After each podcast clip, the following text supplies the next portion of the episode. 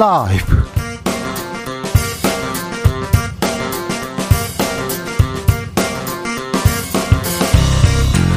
2022년 8월 31일 수요일입니다. 안녕하십니까. 주진우입니다.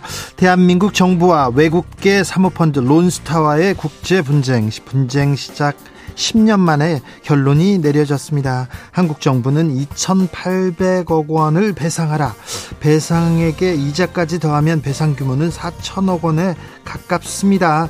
우리 모두 우리 돈으로 내야 됩니다. 국민 세금 배상해야 됩니다. 인수와 매각에 관여한 관료들 책임론 다시 불거지고 있습니다. 정부의 중요성 다시 커지고 있습니다. 론스타 사건 도대체 왜 이렇게 된 건지 주기자 1분에서 정리해 드리겠습니다. 법원이 비대위 안 된다고 하자 새 비대위를 꾸리기로 한 국민의힘 그러자 서병수 전국위원회 의장 새 비대위 반대한다면서 사퇴했습니다. 그러자 그러자 또 다른 사람이 나타났는데요. 또 언제까지 이 혼란 계속될까요? 의원들 마음 콩밭에 가 있는 것 같은데 아, 국회는 잘 열릴까요? 내일 정기국회 시작됩니다. 공동혁신구역에서 짚어보겠습니다. 대장동 수사는 어떻게 됐을까요? 진척이 되지 않는 상황입니다. 지난날 달부터 감사 시작한 백현동 수사 현재 진행 중인 것 같습니다. 감사 백현동 감사도 진행되고요. 이런 가운데 검찰이 위로, 위례 신도시 수사 관련해서 대대적인 압수수색 시작했습니다. 이재명 당대표를 겨냥한 동시다발적인 수사다 이런 비판이 일고 있는 가운데 사법 리스크 또 불거졌는데요. 민주당 정성호 의원과 함께 이야기 나눠봅니다. 나비처럼 날아 벌처럼 쏜다. 여기는 주진우 라이브입니다. 오늘도 자중차에 겸손하고 진정성 있게 여러분과 함께 하겠습니다. 지금도 기억하고 계십니까? 8월의 마지막 날입니다. 어, 내일은 9월이 시작됩니다. 정기 국회도 시작됩니다. 9월 어떤 계획 가지고 계십니까? 아, 국회 첫, 새 정부 첫 정기 국회인 만큼 조금 열심히 일해줬으면 하는데 걱정이 앞서기도 합니다. 이번 정기 국회에서 이, 이 법안은 이 현안만은 처리해주세요. 이렇게 생각하는 법안 있습니까? 이번 정기 국회 때 국회의원 이거는 좀 해주세요. 이런 소망 있습니까? 문자로 받아보겠습니다. 샵 9730 짧은 문자 50원 긴 문자는 100원이고요. 콩으로 보내시면 무료입니다. 그럼 주진우 라이브 시작하겠습니다.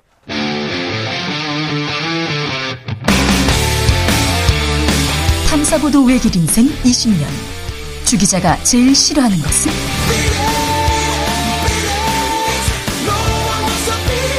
이 세상에서 비리와 부리가 사라지는 그날까지 오늘도 흔들림 없이 주진우 라이브와 함께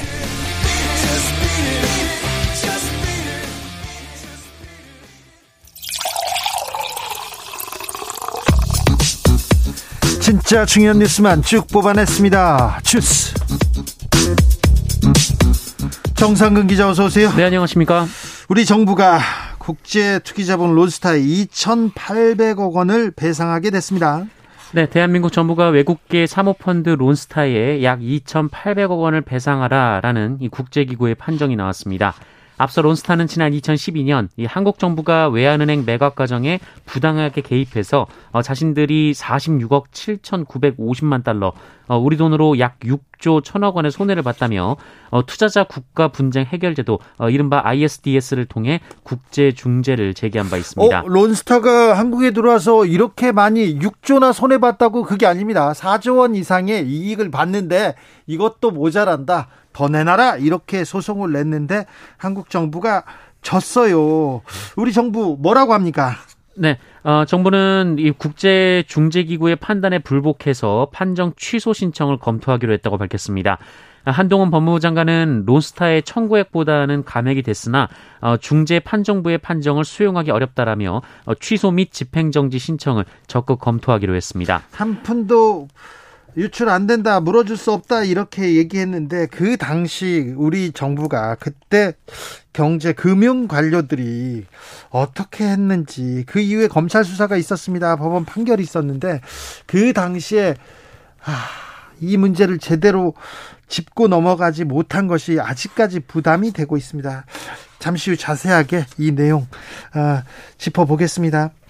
김건희 여사 보석이 논란 되고 있어요. 네, 논란이 된 장신구가 3개인데요. 지난 6월 나토 순방 당시 김건희 여사가 1호기에서 착용하고 있던 브로치, 그리고 스페인 동포 간담회에서 착용한 목걸이, 어, 그리고 이후 지방선거 사전투표 당시 착용한 팔찌입니다. 목걸이, 브로치, 팔찌네요. 네, 어, 외국의 유명 보석업체의 제품과 비슷하다라는 의혹이 제기가 됐고, 그 비슷하다는 외국 제품의 시장 가격이 이 목걸이가 6천만 원, 팔찌가 1,500만 원, 브로치가 2,600만 원이라고 합니다. 있습니다.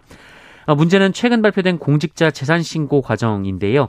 어제 국회 운영위원회에서는 민주당 의원들이 김건희 여사 재산 신고 내역 중에 고가의 보석 장신구들이 누락됐다라는 의혹을 제기했습니다. 국민들의 관심사입니다. 관심이 큰데 이 기사도 많이 나왔지 않습니까? 그런데 대통령실에서 명확하게 해명하고 넘어가야 되는 건데 대통령실 뭐 하고 있습니까? 네, 어제 국회 운영위원회에서 이 최초 윤재순 총무비서관은 이 보석을 신고했는지는 검증하지 않았다라는 답을 했는데요. 검증하지 어, 않았다고요? 네, 이후 논란이 이어지자 어, 윤재순 비서관이 따로 전용기 의원을 만나 추가 설명을 했습니다. 어, 전용기 의원은 이 자리에서 윤재순 비서관이 이 논란이 된 해당 보석류들은 순방 현지에서 빌린 것이다. 아, 이렇게 말했다고 전했는데요. 어, 그런데 이후 총무비서관실에서 정정해왔습니다. 해왔다고 이 전용기 의원이 전했습니다. 어, 이 해명에 따르면 장신구 세 점 중에 두 점은 지인에게 빌렸다라고 하고요. 한 점은 소상공인에게 구입한 것으로 이 금액은 신고 대상에 해당되지 않는다라는 답이었다고 합니다. 해명이 바뀌면서 논란은 더 커져버렸습니다. 네.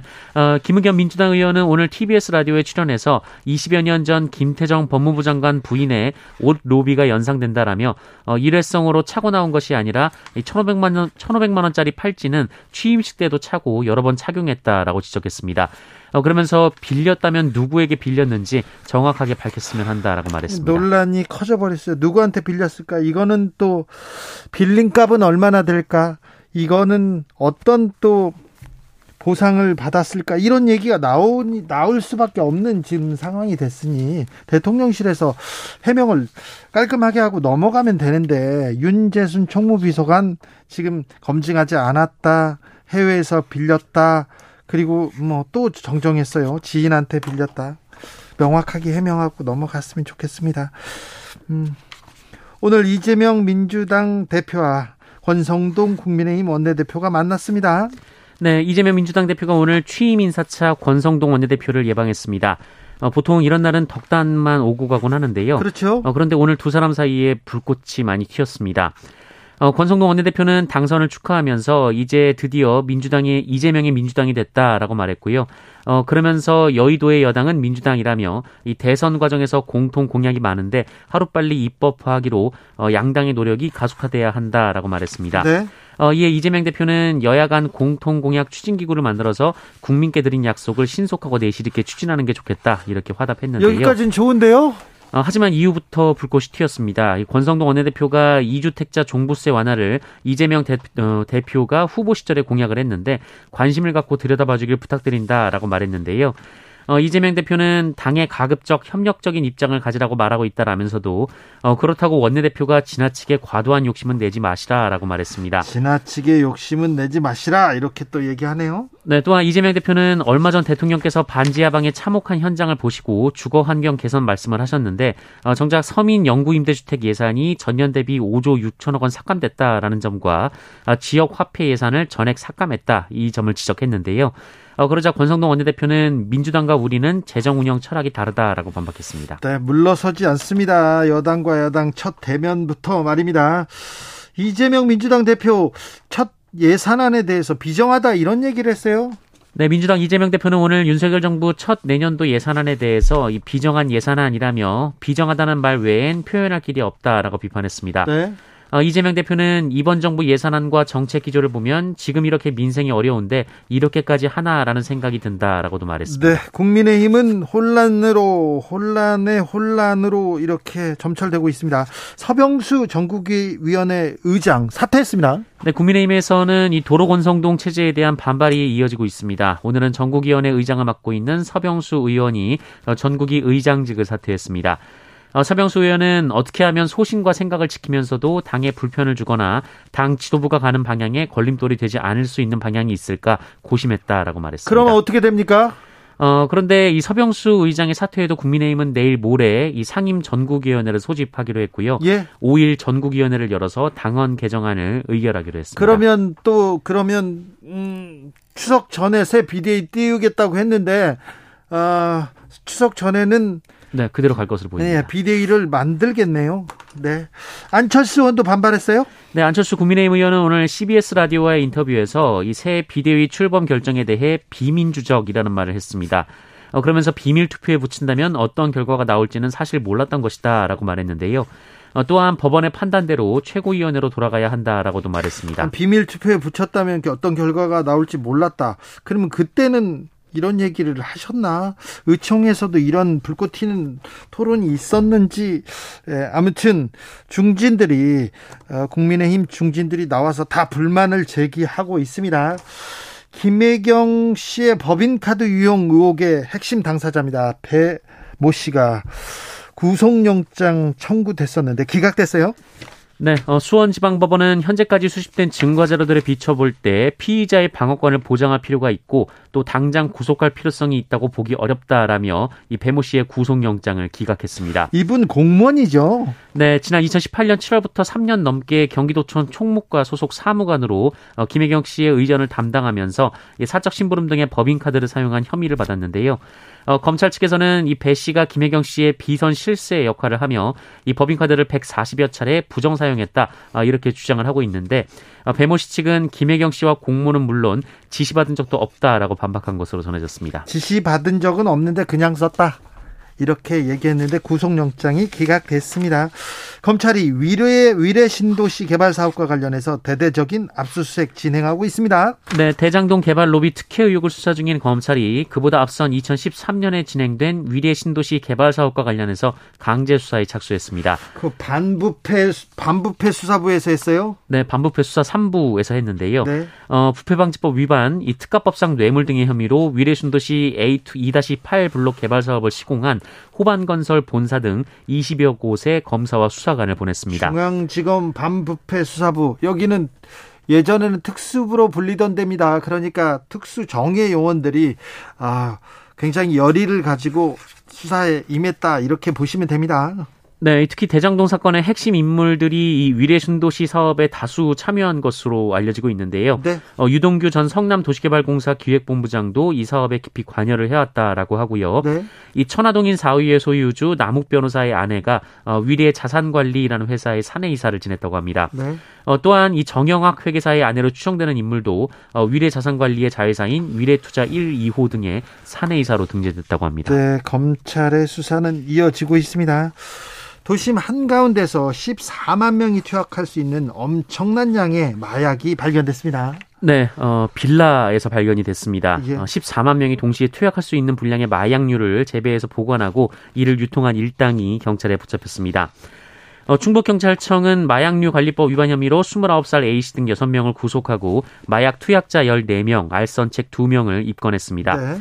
A 씨는 지난 4월 서울 도심의 한 빌라에 대마 재배 시설을 만들고 8kg에 달하는 대마초를 재배한 뒤 보관한 혐의도 받고 있습니다. 요새 집에서 아파트 베란다에서 그렇게 대마를 재배한다고 하네요. 그래서 지금 대마 사범 엄청나게 늘고 있다고 합니다. 네, 온라인 메신저를 통해서 마약을 유통했다라고 하는데요. 이 총책인 38살 B 씨 등 두 명으로부터 마약류를 받아서 보관하고 유통했다고 합니다. 어, 이 B 씨 등 두 명은 현재 해외로 도주한 것으로 전해지고 있는데요. 어, 경찰은 인터폴에 적색 수배를 요청해 추적하고 있습니다. 마약 관련된 범죄, 마약 관련된 뉴스 계속 늘어납니다. 경찰이 이 부분 특별히 좀 신경 써야 될 것 같습니다. 검찰의 아, 건투를 빌겠습니다. 조금 이 부분, 이분 어, 마약이 퍼지기 전에, 퍼지기 전에, 퍼지기 전에 좀 예방해야 되는데 걱정입니다. 울산 SK 공장에서 폭발 사고가 났어요. 네, 오늘 오후 3시 40분쯤 울산시 남구 SK 지오센트릭 폴리머 공장에서 폭발 사고가 발생했습니다. 어, 이 사고로 SK 지오센트릭 공장 직원 4명과 협력업체 직원 3명 등 7명이 화상 등을 입어서 병원으로 옮겨졌습니다. 어, 소방당국은 이 폴리머 재생 공정 중 사고가 발생한 것으로 추정되고 있는데요. 네. 어, 사고 현장 인근 아파트가 흔들릴 정도의 충격이 있었다라는 인근 주민들의 제보도 이어지고 있습니다. 더 이상 인명 피해가 늘지 않기를 빌고 있겠습니다. 엠번방이 또 등장했네요.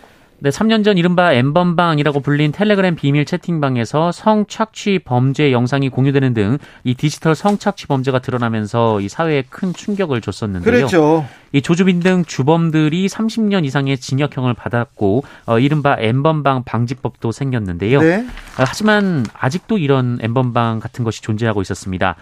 KBS와 어, 엠번방을 고발한 추적단 불꽃의 일원이 함께 취재한 바에 따르면 이 미성년 아이들이 강제로 찍은 듯한 성착취물 영상, 아, 특히 성폭행으로 추정되는 영상이 이 텔레그램을 통해 유포가 되고 있었다라고 합니다. 그래요.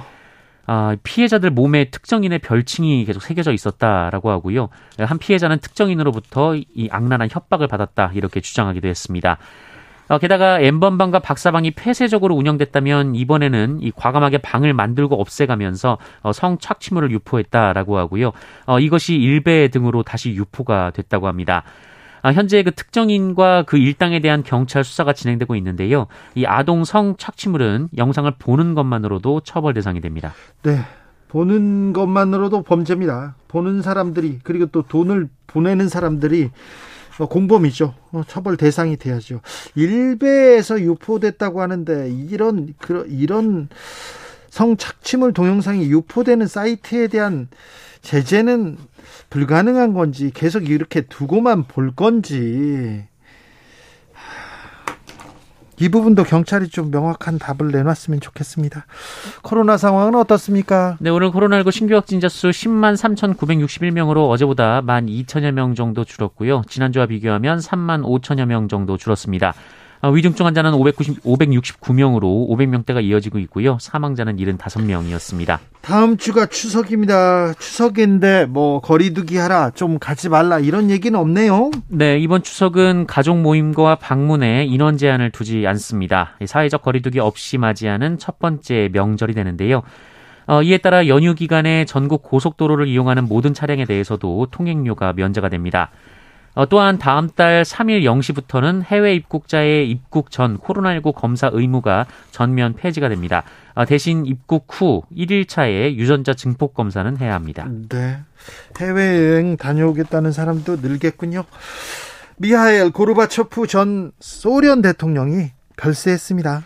네, 냉전 체제에 마침표를 찍은 주요 기자 옛 소비에트 연방의 마지막 지도자인 이 미하일 고르바초프 전 대 소련 대통령이 현지 시간으로 30일 별세했습니다. 네. 어, 향년 91세입니다. 어, 1931년 러시아 남서부 스타, 스타브로폴에서 태어난 고르바초프 전 대통령은 이 모스크바 국립대 법대를 졸업하고 1985년 54살의 나이에 소련 공산당 서기장이 돼서 어, 권력의 정점에 섰습니다. 소련 그 막강한 힘을 손에 쥐었습니다. 하지만 고위는 개혁 개방 정책 추진했습니다. 네, 개혁 개방 정책을 추진했는데요. 이 1989년 베를린 장벽 붕괴 이듬해 이 동서독 통일을 사실상 용인을 했고 네? 어, 그해 12월 이 몰타에서는 조지 부시 당시 미국 대통령과 역사적談판을 거쳐 냉전 종식을 공식 선언하기도 했습니다. 우리와도 특별한 관계가 있어요? 네, 노태우 전 대통령이 추진한 북방 정책에 호응해서 이 소련 정상으로는 처음으로 이 한국 정상과 만난 사람이 바로 고르바초프 전 대통령이었습니다. 네. 어, 양국 수교로까지 이어졌는데요. 어, 이러한 공로 등으로 고인은 1990년 노벨 평화상을 수상하기도 했습니다. 어, 전 세계적으로 존경을 받을 것 같다 이렇게 생각하시는 분들이 많, 많습니다. 우리나라 사람들을 굉장히 존경하고요. 저도 취재를 해가지고 인터뷰를 같이 했던 어, 제가 인터뷰를 했던 경험이 있는데 존경심이 저는 있었는데 그 이후에 이후에 냉전을 깨고 이 음, 세계화를 그러니까 개혁 개방 정책을 펼치면서 어, 소련의 몰락을 가져왔다고 하면서 소련 내에서는 인기가 없었습니다. 그리고 비판을 많이 받았는데요. 어, 돌아가신 이후에는 전 세계적으로 이 개혁 개방 정책이 그 전 세계 평화 그리고 화해와 협력에 미친 영향이 크기 때문에 이 부분에 대해서는 재평가가 좀 이루어야 이루어져야 되는 것 같다 이런 바람도 좀 전합니다. 화가 이중섭 씨의 부인 야마모토 마사코 여사의 별세 소식도 전해졌습니다. 네, 어, 고 이중섭 선생의 부인 야마모토 마사코 여사가 최근 별세했습니다. 향년 101세입니다. 어, 미수기에 따르면 일본 도쿄에서 거주하던 마사코 여사는 지난 13일 노안으로 세상을 떠났다라고 하는데요. 고인은 1921년생으로 그 이중섭 그 선생과는 1936년 그 일본 문화학원의 미술부 선후배로 만났습니다. 네. 어, 고인은 1945년 태평양 전쟁 중에 가까스로 배를 타고 부산으로 들어와서 어, 이중섭 선생과 원산에서 결혼식을 올렸습니다. 어, 이중섭 선생은 고인에게 남쪽에서 온 덕이 있는 여인이라는 뜻의 이남덕이라는 한국식 이름을 지어주기도 했습니다. 네. 이 마사코 여사는 1952년 부친의 별세를 계기로 일본으로 떠난 후 계속 일본에 머물러 왔는데요. 어, 지난 2012년 남편의 유품인 이 팔레트를 서귀포시에 기증하기 위해 어, 제주도를 찾은 바도 있었습니다. 이중섭 선생이 그 부인과 떨어져 있었어요. 자식과 부인과 떨어져서 살아서 계속해서 편지를 보냈는데 아, 전쟁 속에서도 이 그 사랑을 담은 편지 아 그리고 계속해서 이 마사코 여사를 향한 그 그리움, 사랑 이렇게 써, 써내려갔던 편지 기억에 남습니다. 그 뒤에 돈도 좀 보내달라는 그런 또 내용도 있었는데, 네. 음, 일본에서 이렇게 그 별세했습니다. 한국에 만년에 좀 한국에 좀 자주 오셨으면 한국 사람들이 이렇게 이중섭 선생의 그림을 좋아한다 이런 것도 좀 더 많이 알고 그랬으면 더 좋았을 텐데 하는 생각이 듭니다. 주스 정상근 기자와 함께했습니다. 감사합니다. 고맙습니다. 이번 정기국회 바라는 여러분의 바람 소망 보내주시고 계십니다. 그리고 9월에는 뭐 할지도 생각하고 계시네요. 음, 422님께서, 아, 8월의 마지막 날 날씨가 선선해지니까 왠지 마음도 쓸쓸합니다. 따뜻한 좋은 소식 전해주세요. 가을바람 부니까 좀 쓸쓸하죠. 외롭고 막 그 옛날 생각 막 나고 그렇죠. 네, 맞아요. 네, 7910님 층간소음 기준 강화법 통과되었으면 합니다. 층간소음이요. 1311님 제발 이번 기회에 오토바이 몇 번호판 좀 달았으면 합니다. 어 오토바이 번호판이 달았는데 근데 달려 있는데 없는 사람도 어 그안 달린 오토바이들 지나가기도 합니다. 오토바이 번호판 이거는 좀 달아야 되는 거 아닌가? 4988님 민생을 외면하고 일 안 하는 국회의원들은 세비를 받지 않는 법 좀 만들어 주세요. 그러게요. 주민, 국민 소환 뭐 하고 국회의원들 일 안 하면 이렇게 국민들이 이렇게 좀 꾸짖는 그런 법안 만든다 했는데 일하는 국회법 만든다 했는데 어떻게 됐는지 잘 모르겠습니다. 1053님 이번 국회에서는 획기적인 저출산 대책 좀 통과됐으면 좋겠습니다. 살 사람이 없어지고 있어요. 이 저출산 문제 엄청나게 엄청나게 중요한 문제인데 뾰족한 수가 없어요. 뾰족한 수가 없어요. 그런데요, 저는 뉴스를 전하는 사람이지 않습니까? 지금 뉴스를 전하고 있잖아요. 그런데 포털 사이트에서 메인 뉴스를 이렇게 보잖아요. 그런데 돈, 돈, 돈, 돈 합니다. 여기서 20대인데 뭘로 해서 돈 벌었다. 어디 사람은 집을 샀는데 얼마를 벌었다. 어디에서는 어 연봉이 얼만데 못 살겠다 이런 기사 돈 돈 돈 돈 해가지고 사람들이 상대적 박탈감 그리고 이런 불만 불신 계속 이렇게 조장하고 있습니다. 왜 그렇게 됐을까요? 좀 여기에 대한 좀 근본적인 고민이 필요한 것 같습니다. 뭐 일자리 때문이다, 교육 때문이다, 이걸로 지금 설명할 수 없는 부분이 너무 많거든요. 그래서 저출생 저대책 조금 더 고민하는 그런 국회가 됐으면 하는 생각 저도 갖고 있습니다. 3123님, 매번 실손보험 청구할 때마다 챙겨야 할 서류들이 많거나 소액일 때는 못 받을 때가 많습니다. 이번 정기국회는 꼭 처리해 주세요. 실손보험 청구 어렵다고 합니다. 이번 기회에 조금 들여다 봐 주세요. 147님께서는요, 총원 9명 중 외국인 5명인 소사업장 과장입니다. 저희 공장은 나름 안전하지만 그러지 못한 곳을 위해서 중대재해처벌법 강화 부탁드립니다. 아, 그렇군요. 네. 저도 이게 중대재해처벌법이 좀 구석구석 이 소상 소사 좀 공장이 작거나 좀 그 영세한 업체에도 조금 영향을 줘서 줘서 안전한 일자리, 안전한 공장 만들었으면 하는 바람 있습니다. 이승욱님 오토바이 뒤에만 번호판이 있으니까 막무가내로 신호 위반하고 그럴 때 많습니다. 하는데 아 오토바이 앞뒤 번호판 이렇게 달아달라 이런 얘기였습니다. 교통정보센터 다녀오겠습니다. 김한나 씨.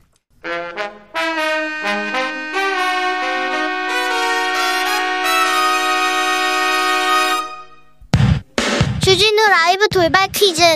오늘의 돌발 퀴즈는 객관식으로 준비했습니다. 문제를 잘 듣고 보기와 정답을 정확히 적어 보내주세요. 11호 태풍인 이것이 발생 이틀 만에 최고 등급인 초강력 태풍으로 발달했습니다. 진로는 아직 유동적이지만 세력이 워낙 커 우리나라에도 영향을 줄 것으로 보이는데요. 태풍 피해가 우려되는 제주와 남부지방 동해안에선 미리 배수로를 정비하고 시설물 고정 작업 등 피해에 대비해야 합니다. 라오스에서 제안한 명칭으로 현재 국립보호구역의 이름을 딴 이번 11호 태풍의 이름은 무엇일까요? 보기 드릴게요. 1번 신남노, 2번 민들레. 다시 들려드릴게요. 1번 신남노, 2번 민들레. 샵9730 짧은 문자 50원 긴 문자는 100원입니다. 지금부터 정답 보내주시는 분들 중 추첨을 통해 햄버거 쿠폰 드리겠습니다. 주진우 라이브 돌발 퀴즈 내일 또 만나요.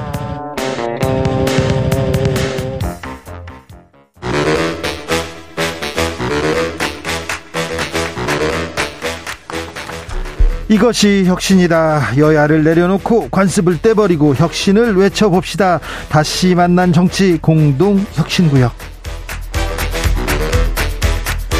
수요일 주진우 라이브는 정쟁 비무장지대로 변신합니다. 대한민국 정치 발전을 위한 날선, 날선 공방은 환영합니다. 주진우 라이브 지정했습니다. 혁신위원장 두 분 모셨습니다. 천하람 국민의힘 혁신위원 어서 오세요. 예, 전남 순천의 천하람입니다. 아직은 전 아니고 그냥 혁신위원 맞죠? 아, 그럼요. 네.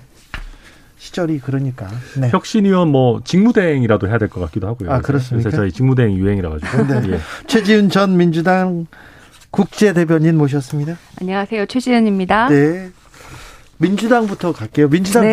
분위기가 좀 달라졌습니까? 네, 아, 저는 이번에 전당대회 이후에 또 이재명 당대표가 압도적인, 어, 결과로 대- 대- 당대표가 됐고, 원래 우리가 당연히 뭐 확대명이다 이렇게 했지만, 뭐 77.77%는 민주당의 그 당대표 선거 상 가장 큰 어, 압도적인 지지율이고 지난번에 이, 우리 이낙연 대표님도 뭐 어대 뭐 어차피 당 대표는 이낙연이다라고 했지만 그때보다도 훨씬 더 큰 성원을 받고 있기 때문에 아, 이 당원들이 굉장히 강한 구심점을 가지고 있다. 아, 그리고 이재명 대표에 대한 기대가 크다. 이런 것을 볼 수가 있고요. 네. 또그 당대표뿐만 아니라 최고위원들의 이런 구성원을 이렇게 보고 새롭게 시작하는 그 모습을 보면은 아, 좀 앞으로 좀 민주당에 좀 새로워지겠구나, 달라지겠구나, 이런 기대를 지금 당원들이 많이 하고 계신 것 같습니다. 네, 우선 뭐 이재명 대표님 당선을 축하드리고요. 77.77% 아, 굉장히 기분 좋은 숫자 아니겠습니까? 그래서 이재명 대표께서 정치를 잘 하셔가지고 이게 뭔가 마지막으로 기분 좋은 득표율이 아니라 뭔가 앞으로 더 좋은 결과를 많이 내주시기를 또 기원 드리고요. 아, 그럼에도 불구하고 조금 걱정스러운 지점은 이제 민주당도 그렇고 저희도 그렇고 어, 당내 다양성이 좀 존중되지 않는 분위기로 가고 있는 것 아닌가. 그러니까 이번 뭐 최고위원 득표들도 쭉 보면은 그러니까 지나치게 친명 일색이다라고 하는 지적을 받는데 어, 뭐 쉬운 일은 아닙니다. 당내 소신파라는 분들이 그 지지를 받고 많은 영향력을 행사하는 게 쉬운 일은 아니지만 저희 당도 그렇고 민주당도 그렇고 좀 다양한 목소리가 나오는 진정한 민주정당이 됐으면 좋겠습니다. 국민의힘은 어떻게 됩니까? 서병수 위원장은 이렇게 또 사퇴했다고 하고 어떻게 됩니까? 새로운 비대위 출범으로 가는 겁니까? 네, 뭐 밀어붙이기로 가는 것 같습니다. 네. 우선 어, 서병수 전국위 의장이시죠. 그러니까 이제 서병수 네. 전국위 의장입니다. 예, 제 전국위원회라는 게 이제 쉽게 얘기하면은 당원 당규를 바꾸려고 해도 그 전국위원회에서 이제 통과를 시켜줘야지 할수 네. 있는 그런 기구죠. 그러니까 이번에는 안 된다. 이렇게 서병수 의장은 얘기했었는데. 그렇죠. 똑같은 실수를 두 번 반복할 수는 없다 네. 하셨는데 뭐 이렇게 오래 그래도 하, 또 이렇게 버티시기는 힘들었던 것 같고 아무래도 의총에서 이게 어 결의가 돼버리다 보니까 서병수 의원도 좀 버티기 어렵다라고 하셨던 것 같고 아, 그러다 보니까 내 손을 더럽히지는 못하겠다 해가지고 사퇴를 하셨어요. 그래서 저희가 저희 당의 직무대행 유행에 한 분을 더 추가해가지고 전국위원회도 부의장이 직무대행을 하는 참 서글픈 그런 상황이 됐습니다. 네. 이런 점에 대해서 저는 좀 서병수 의장, 뭐, 물론 문제 제기를 해주신 것만으로도 우리가 높게 평가할 부분도 있지만은, 정말 본인이 이 부분이 참 잘못됐다. 이렇게 소신껏 얘기를 하셨다면은, 어, 정말 끝까지 그래도 자기 자리를 지키면서 문제 제기를 하시는 게 오히려 더 옳은 방법이 아니었나. 좀, 어, 이거 도저히 두 번 실수를 같은 실수 반복해서는 안 된다라고 한 다음에 금방 또 이렇게 사퇴를 해버리시니까 네. 좀 김이 빠지는 것 같다라는 느낌은 듭니다. 근데 천하람 혁신위원 네. 지금이야말로 국민의힘 혁신이 필요한 상황 아닙니까? 혁신위에서 이런 얘기 안 합니까? 일단 혁신 위에서 또 그렇다고 해서 너무 당의 그 현재 진행 중인 사안에 대해서 정치적인 코멘트를 하는 거를 또 혁신위원들 중에 또 꺼리치는 분들도 계시고요. 일단 저희가 지난번에 1차 혁신안에는 발표는 안 했습니다만은 우리 공직 후보자 자격 시험 있지 않습니까? 네. PPAT라고 대충 부르는 어 그거를 지난번에는 기초광역 의원들만 봤었는데 그거를 국회의원, 기초단체장, 광역단체장까지 보자. 라고 해서 저희가 혁신이 내부의 의견을 모아가고 있고 9월 중으로 아마 발표할 수 있도록 정리하지 않을까. 그리고 그 외에도 근데 그 시험 봐서 떨어졌다는 사람 못 봤는데요. 어 아닙니다. 그게 소문이 안 나서 그렇지. 아 창피하니까. 예, 저희가 특히 기초광역 비례대표로 나가려고 하면은 네. 커트라인을 통과를 못 하면 아예 지원을 못 하게 해 놨었습니다. 아, 그래요? 커트라인 통과 못 해서 못 하신 분들 꽤 많습니다. 저는 뭐 지금 어, 국민의힘은 혁신할 동력은 별로 없어 보이고 좀 안정부터 어, 해야 될 것 같은데 너무 정신이 없어서 지금 국민의힘에 뭐 무슨 뭐 1차 비대위, 2차 비대위, 뭐 이준석 대표가 뭐 가처분을 했다가 승소했는데 또 뭐 그거를 잘못했다고 효력 정지를 하라는 또 다시. 가처분 또 들어갔고요. 근데 다시 또 2, 차 비대위를 하고 이 상황이 너무 복잡해서 이 조금 국민의힘 당사자가 아닌 좀 이렇게 멀리서 봤을 때는 왜 저렇게 선거를 계속 이기고 대통령까지 만들고서는 저렇게까지 싸울까 이렇게 하는 모습이 어, 굉장히 말이 안 되는 상황인데 여기에 대해서 국민의힘의 내부에도 굉장히 합리적인 분들이 많으신데 왜 이것에 대해서 강하게 비판하거나 이거를 그만하게 하지 않고 뭐 의총에서 다시 2차 비, 비대위를 하게 한다든지 그리고 서병수 전국위 의장님 같은 경우에는 아마 이게 지금 잘못된가라고 본인이 지금 느끼시는데 어, 내가, 이거를 지금 내가 뭐, 권성동 비대위는 아마 대통령의 뭐, 오더로 아마 뭐 그 정도로 큰 어, 뒤에 뭔가가 있다고 생각하시는 건지 본인이 반대하기는 커녕 그냥 나는 이, 이 책임을 안 지겠다. 이렇게 생각하고 그냥 사퇴하시는 것 같거든요. 그래서 이 모든 상황이 지금 봤을 때는 이 2차 비대위도 지난번에 1차에 이준석 가처분을 승소를 해준 판사님이 가- 똑같은 판사가 다시 한다고 하니까 다시 이게 지금 기가 이게 2차 비대위도 잘못됐다고 나올 가능성이 큰데 이것을 지금 왜 하는지 이 시점에 이 모든 것의 이유는 그냥 이준석 당대표를 어떻게 하든 밀어내가지고 다음에 당대표 못하게 해서 어 그 공천 의원? 나한테 유리하게 하겠다라고 밖에 보이지가 않습니다. 아니 뭐 뭐 저희 당 일이 뭐 합리적으로 설명하기가 굉장히 어려워요. 아니, 저도 뭐 설명이 잘 안 되고요. 다만 이게 참 아쉬운 면이 그런 것들이 있습니다. 그러니까 지금도 보면 저희 의원들이 이준석 대표를 좋아해서가 아니고 아니, 법원에서 비대위로 가지 말라고 했는데 또 비대위로 가겠다는 게 말이 되냐. 우리가 입만 열면 법치, 준법 이런 거 얘기하는 보수 이게 법이냐, 법치, 법에서 결론을 받았지 않느냐, 이렇게. 그럼요. 그러니까 저희가 이제 보수 정당인데 이거 이런 식으로 우리가 위선적인 행태를 보여서 안 된다라고 하는 분들이 꽤 많습니다. 그리고 실제로 안철수 의원 같은 분들도 그렇고 뭐 조경태 의원, 뭐 윤상현, 최재형, 뭐 유, 유이동 많은 분들이 목소리를 내고 계시는데 이게 의총에서는 아무래도 숫자가 많고 침묵하는 뭐 분들이 많이 있- 있다 보니까 일단 대세에 따라가자라고 눈치 보는 좀 비겁한 다수가 있는 것 같고요. 그리고 저희 당이 지금 분위기가 굉장히 이상하게 돌아가는 게 비판하는 사람들을 탓하는 그러니까 뭔가 다른 목소리가 나오는 걸 용납하지 않는 분위기로 가고 있어요. 심지어는 무슨 초재선 의원분들이 나와가지고 의총에서 결정된 거랑 다른 얘기 밖에 나가서 하지 마십시오. 아니 그러면 우리 라디오들은 뭐 먹고 삽니까? 다양한 의견 나와서 얘기해 줘야 되는 거고. 천하람도 살아야 될 거 아니야? 그럼요. 저도 살아야 되고 네. 심지어는 다선 중진들이 막 나가서 외부에 얘기하죠. 얘기하는 것도 막 오히려 하지 마, 막 이런 식으로 하는데 아, 저는 그거는 오히려 건강하지가 않고요. 한 가지만 좀 추가로 얘기하자면 이게 지금 비대위를 또 하는 비상식적인 일을 하지 말아야 된다라고 하는 사람들한테 당내에서 너 칭 이준석 깨지 아이고, 그렇지. 참. 낙인 찍기. 낙인을 찍고 있어요. 네. 그거는 또. 아이고. 그러니까 이게 지금 이 사람들이 모두 다 이준석을 너무 사랑하고 아끼고 이준석이 완벽하다고 생각해서 이러는 게 아니고 네, 네.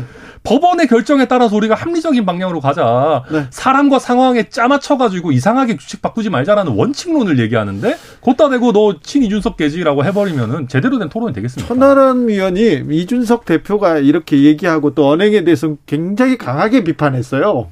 그런데 그런데 그렇다고 해서 이준석 뭐반 이준석도 아니었는데 친 이준석을 하고 지금 천하람을 이렇게 규정 짓는 건 그건 말이 안 되잖아요. 네, 그때 이준석 대표 자맹할 때 순천 와가지고 밥 한 끼 먹었더니 뭐 친인 준석 돼 있는데요. 아, 그래요? 뭐 친인 준석이 그렇게 나쁜 것도 아니니까요. 네. 자, 관심 자 없습니다. 그런데 네. 언제까지 이 혼란 이런 혼란 속에 이렇게 빠져 있어요. 늪에 빠져서 안 나올 겁니까? 돌파구 어떻게 찾아야 될 거 아닙니까? 그러니까 아까 혁신은 말씀하셨는데 그 당내에서 그런 얘기를 하더라고요. 제일 좋은 혁신은 결국 원칙으로 돌아가는 거다. 그러니까 우리가 좀 이성을 찾고 원칙으로 좀 돌아가야 돼요. 그러니까 어떻게든 이준석을 다시 우리 당으로 못 돌아오게 해야 된다라고 하는 감정적인 대응은 조금 내려놓고 아, 이준석 대표 징계 끝나고 당 돌아오면은 임기 고작 한 5개월 남습니다. 5개월 동안 뭘 해봐야 얼마나 많이 하겠습니까? 아 그걸 못 보겠다는 거 아니에요. 그러니까요. 아니 그런 그건 너무 지나치게 감정적인 대응이잖아요. 그 네. 게다가 그 5개월 중에 막판 한 두 달 정도는 전당대회 국면이에요. 네. 그러면 한 3개월 정도 당대표 수행하는 건데 그때 만약에 이준석 대표가 당대표로 복귀해가지고 대통령이나 저희 당에 대해서 비합리적이거나 불필요한 비판을 하면은 오히려 역풍 불고 윤석열 대통령 지지율 고공행진할 겁니다. 아니 그런데 네. 마음이 떠났잖아요. 마음이 떠났으니까 빨리 헤어지는 것도 헤어질 결심을 하는 것도 방법 아닙니까? 뭐 정치적으로 그럴 수도 있겠죠. 근데 저는 말씀드리고 싶은 건 그런 겁니다.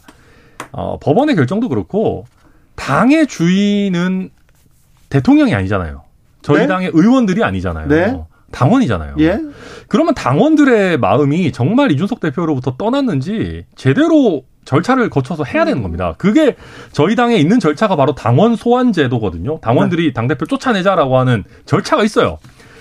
우리 중진의 주류 의원들이 정말로 이준석 대표가 당에서 버림받았다고 생각한다면 그 절차 자신 있게 하십시오. 안 그러면 굉장히 비겁한 거고 쫄린 겁니다. 아무튼 네, 계속 이렇게 이 상황은 어, 추석을 넘어서 언제까지 갈지 모르겠습니다. 계속 계속 예. 지켜보자고요. 설날 전에는 해결이 돼야 될 텐데 해결 되겠습니까? 모르겠습니다.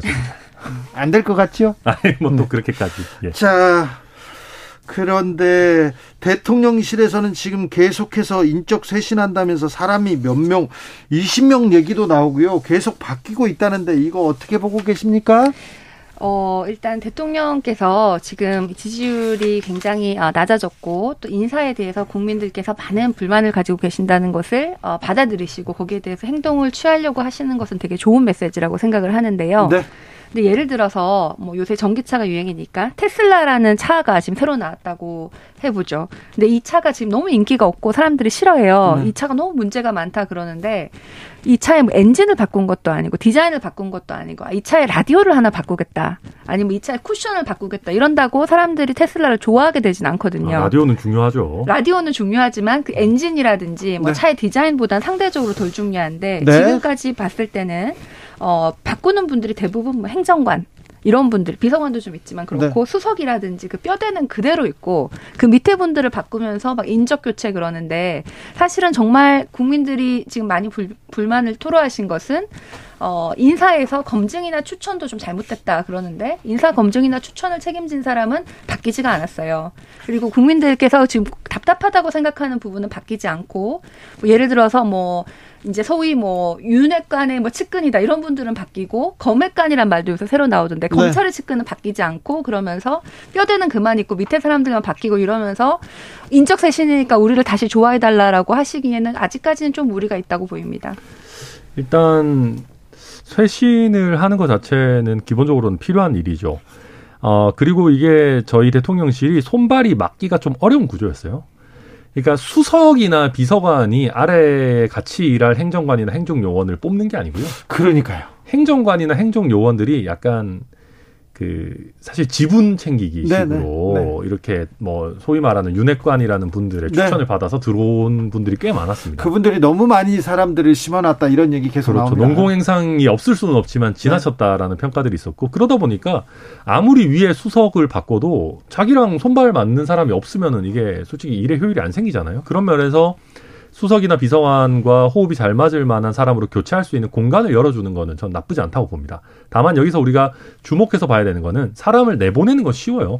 어떤 사람으로 채울 거냐가 중요한 겁니다. 그래서 어, 우리 언론도 그렇고 뭐 저희 당도 그렇고 그 빈자리를 또 이상한 사람이 들어오면 안 되는 거거든요. 그러니까 더 정무적인 감, 감각이 더 뛰어난 분들로 들어와야 되는 것이고 지금 세간에서 혹시 의심하듯이 뭐 검찰 출신을 더 추가로 놓고 이러지는 말아야 됩니다. 그러지도 않을 거라고 저는 아, 네, 생각하고요. 그러면 안 되죠. 예. 그러면 또 우려가 더 커지죠. 그럼요. 그래서 저는 그 채우는 과정이 결국은 수석이 본인과 잘 호흡을 맞출 사람 위주로 추천해서 채우면 오히려 건강해질 수 있다. 그렇게 네. 생각합니다. 내일부터 정기국회 시작됩니다. 9월 정기국회. 아, 이, 이 점은 조금 고쳐야 되는데, 이 부분은 좀 시급히 처리해야 되는데, 그런 현안이 있습니까? 최지은? 저는 저는 지금 우리 가장 시급한 문제가 물가라고 생각을 합니다. 네. 뭐 금리도 마찬가지지만 결국은 지금 물가가 너무 올랐는데 여기에 대해서 최근에 미국에서는 그 인플레이션 감축 법안이라는 걸 통과를 했잖아요. 네. 근데 사실은 우리나라에서는 이거 해가지고 우리나라 전기차가 차가 미국에 수출할 때 어, 상대적으로 불리하게 됐다더라. 그걸 가지고 지금 국회에서 얘기를 많이 하시는데 네. 이 법안의 원래 취지는 미국에도 지금 인플레이션이 심하니까 조세 정책과 수요 조절을 통해서 인플레이션을 좀 어느 정도 정부가 억제해 보자라는 취지가 담겨 있고 거기 조세 정책에서는 사실은 통화를 어떻게 좀 해소할까 그래서 법인세를 좀 많이 걷게 하고 또 수요 조절에서는 자동차를 예를 들어서 석유 사용하는 것에서 전기차 사용으로 옮기면서 에너지 수요를 뭐 그 석유에 대한 수요를 줄인다든지 이런 식으로 구성이 되어 있거든요. 네. 그래서 정부가 보통 뭐 이런 물가 이런 거는 아, 뭐 한국은행에서 금리를 알아서 하겠지 아니면 뭐 기재부가 하겠지 이게 아니라 우리 국회 정기국회에서 어, 인플레이션 감축 법안과 같이 우리 국회가 좀 적극적으로 물가에 대해서 대응할 수 있는 대책을 내놔야 된다고 생각합니다.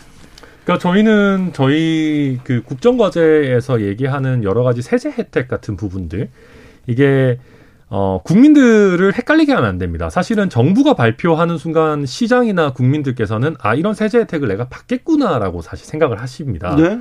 근데 대부분의 세금 관련한 내용들은 법안이 변경이 돼야 돼 법률이 변경이 돼야지 사실 효력을 발생하거든요. 그래서 예컨대 저희 뭐 종부세라든지 이런 과도한 어떤 어, 재산세 부담 같은 부분들은 어, 여야 모두 지난 대선에서 좀 감축이 필요하다라고 얘기했던 부분들이니만큼 그런 것부터 그러니까 야당의 협조를 얻을 수 있는 부분부터 저희는 정기국회에서 처리를 하려고 하고요. 네. 저희 입장에서 더 중요한 것은 아무래도 이제 국감을 어떻게 방어하느냐, 또 나아가서는 예산안을 어떻게 또 무난하게 잘 통과시키느냐 이런 것까지 전체적으로 생각하고 있습니다. 어, 두 분은 또 이 전공 분야가 있으니까 이것도 물어보겠습니다. 대한민국 정부와 론스타와의 국제 분쟁. 아, 분쟁 시작 10년 만에 네. 한국에서 한국 정부가 아, 보상하라, 배상하라, 2,800억 원 배상하라, 이자까지 하면 거의 4천억 원에 육박하는데 이런 뉴스가 나왔습니다. 어떻게 보셨습니까? 최지은 전 월드뱅크. 네. 네, 사실은 이제 어, 월드뱅크 안에 네. 그 세계은행 안에 이제 다섯 개 정도의 조직이 있는데 저는 그 중에서 IBRD랑 아이다라고 개도국이나 어, 가난한 나라에 차관을 빌려주는 그러니까 제 상대는 이제 기재부였던 조직에 있었던 것이고 네. 론스타를 심의했던 것은 국제 분쟁 기구라고 익시드라고 어그 여러 나라 우리 한국에 있는 재판소가 아니고 국가 간의 재판소 투자 분쟁에 대한 재판소기 때문에 네. 세계은행 안에 있지만 제가 이 업무를 담당한 것은 아니라고 알겠어요. 네. 말씀드리고요. 네. 어 이번에 사실은 안타깝죠. 우리 국세가 나가는 거니까 네. 어, 조금 더 그 과정에서 조금 더 우리가 잘 할 수 없었나 이런 생각이 들고 안타까운데 지금 뭐 한동훈 법무부 장관이 말씀하시는 거 보니까 어, 정부는 취소 신청할 거고 이의를 제기할 것이다 이걸 추진한다고 하시니까 지금 이게 판명이 났지만은 그 어, 어떻게 판명이 됐는지 그 문구라든지 이런 건 공개된 게 없잖아요. 그러니까 제가 왜 이렇게 어, 뭐 무슨 근거로 이의 제기를 하시는지 모르겠지만 정부에서 저렇게 자신 있게 말씀을 하실 때는 그럴 만한 근거가 있을 것이고 어, 이의 제기를 해서 이게 좀 취소가 되면 좋겠다는 바람은 가지고 있습니다. 그런데 조금 여기서 이상한 거는 한동훈 법무부 장관도 그렇고 뭐, 뭐 이복현 뭐 이런 분도 그렇고 굉장히 많은 분이 처음에는 우리 어 한덕수 국무총리만 어, 과거에 국무총리에서 론스타 관련할 때 보고를 받던 분이 어떻게 김앤장 가서 김앤장의 론스타를 변호할 때 거기 고문으로 계셨는데 다시 총리로 오냐 이런 얘기가 있었는데 지금 보니까 한덕수 총리뿐만 아니라 그 윤석열 정부의 뭐 정말 많은 금융 금융위라든지 뭐 추경호 부총리. 추경호 부총리 뭐 그리고 뭐 한동훈 수- 한동훈 그 법무부 장관과 윤석열 대통령까지 당시에 이제 뭐 수사가 수사를 관련하셨다는 거 아닙니까? 이렇게 많은 지금 현직에 계신 분들이 관련이 됐다는 거는 아마 그 당시에 같이 일을 하다가 우리가 이 참 일을 잘하는 사람들이라고 생각해서 지금까지 그 인연이 이어졌을 수도 있지만은 또 한편으로는 아, 이거 좀, 좀 들여다봐야 되는 게 아니냐 이렇게 국민들이 생각하실 수 있, 있을 것 같거든요. 그래서 뭐 이 상황을 이제 어, 취소 이의 제기를 하는 것과 별도로 당시에 이 사람들이 어떤 역할을 냈고 어떻게 하다 보니까 무엇이 잘못됐고 이런 네. 걸한 번 더 다시 뭐 론스타 특검 어, 뭐, 저는 심지어는 뭐 특검이 아니더라도 어느 정도 국회에서나 어느 곳에서 좀 제대로 들여볼 필요가 있다는 생각이 듭니다. 우선 한덕수 총리 같은 경우에는 아마 그 처음 총리가 되실 때도 이런 문제 이 문제가 불거졌죠. 불거졌었고 두 번째 총리 인준을 받으실 때도 이미 이 부분에 대한 소명이 충분히 끝났습니다. 김현장에서도 뭐 로스타와 관련한 직접적인 업무는 전혀 하지 않았다라는 것을 명확하게 밝힌 바가 있고요. 어, 추경호 부총리나 뭐 한동훈 장관, 윤석열 대통령 얘기하셨는데 이 론스타와 관련해 가지고 당시 기재부의 표현이 좀 그렇습니다만 엘리트 관료들이 굉장히 네. 담당해도 중요한 일이었습니다. 이게 굉장히 큰 일이지 않습니까? 그렇기 때문에 뭐 추경호 장관 부총리 같은 경우도 당연히 뭐 어느 정도 담당할 수 있는 거 기재부가 하는 일이니까요. 거기 핵심 담, 담당 과장이었어요. 네, 그리고 한동훈 장관 같은 경우도 당시에 이제 수사팀을 오히려 이끌었던 것이고, 저도 이 부분은 하도 오래돼서 정확한지 모르겠지만, 아마 한동훈 장관이 그때 그 론스타 쪽에 뭐 주가 조작이었나 뭐 어떤 비리를 오히려 밝혀내는 역할을 하기도 그랬, 했었습니다. 네, 네. 예, 그래서 이게 뭐 어떤 아, 뭐 연관이 있으니까 뭔가 구린 게 있을 거야. 이런 식으로 이제 몰아가는 거는 저는 맞지 않다라고 보고 구체적인 내용을 얘기하셔야 된다고 생각하고요. 네. 예, 뭐 그리고 다만 저는 국민들께 솔직하게 얘기해야 되는 거는 이 그 취소, 그러니까 이미 나온 판정에 대한 취소는 솔직히 쉽지 않습니다. 예, 국제중재 판정 같은 경우는 원칙적으로 1심 판정이 거의 최종심과 같은 효력이 있고요.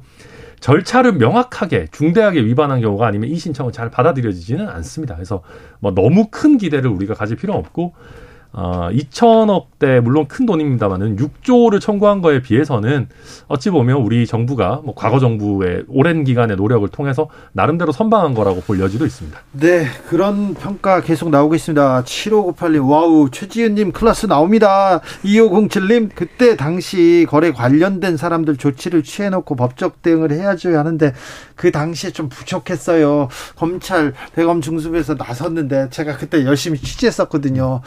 아, 검찰이 계속해서 법원의 벽을 못 넘어가던데, 그 부분에 대해서는 제가 잠시 후에 다시 고민해 보겠습니다. 음, 9월에는 조금 달라지겠죠. 정치권이 달라지겠죠. 뉴스도 좀 달라지길까요? 정치 뉴스가? 어, 뭐 당연히 정기국회가 들어오니까 조금 더 정책적 정책적인 얘기들이 많아지기를 기대하고요. 다만 아, 암초가 많습니다. 저희 당은 뭐 비대위 전환 관련해서 2차 비대위에 대한 또 가처분 뭐 이런 것들이 있을 거고 네. 이재명 대표 관련해 가지고는 뭐 많이 아시겠지만 사법 리스크가 또 현실화되지 않을까. 현실화 또 사법 리스크가 현실화되면은 또 이게 야당 탄압이다 해가지고 또 과거에 조국 수호 비슷하게 막 제명 수호 막 해도 난리 날 수 있거든요. 그래서 어, 생각보다 굉장히 다이나믹한 정기국회 기간이 될 수도 있겠다 전망합니다. 이재명 사법 리스크 얘기하는데 이 부분에 대해서는 저희가 정성호 의원과 잠시 후에 자세히 나눠보겠습니다.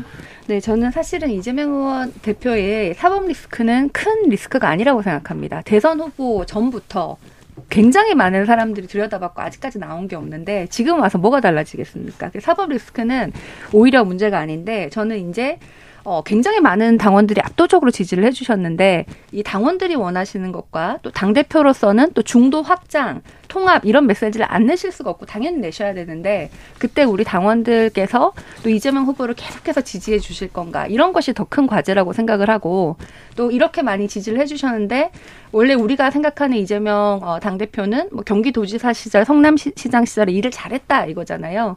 그러니까 당 대표로서 또 일 잘하시는 그 실력을 계속 보여주셔야 되는 거 이런 게 앞으로 이제 더 큰 과제고 사법 리스크보다 더 중요한 아, 이슈라고 생각을 하는데 저는 앞으로 계속 이재명 당 대표께서 민생 이슈에만 좀 집중을 하시고 심지어 우리 국감 때 어, 야당으로서 여당을 견제하는 역할도 그 국회의원들한테 좀 맡겨주시고 이재명 당대표는 좀 뒤에서 지지해 주시는 역할만 하시고 통합과 아, 민생의 메시지를 계속 내주시면은 민주당은 좀 잘 되지 않을까. 특히 이제 국민의힘이 뭐 신당이 다시 만들어질 수 있는 상황에서 더 잘 될 수 있지 않을까라고 생각합니다. 여기까지 할까요? 예. 네. 천하람 최지은, 최지은 천하람 감사합니다.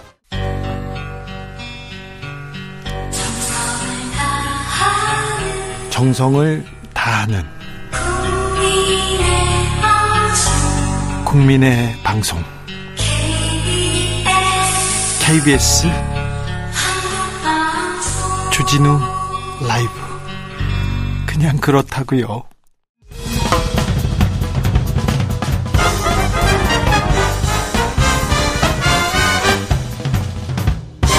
훅 인터뷰. 민주당 이재명 호는 어디로 가는 걸까요?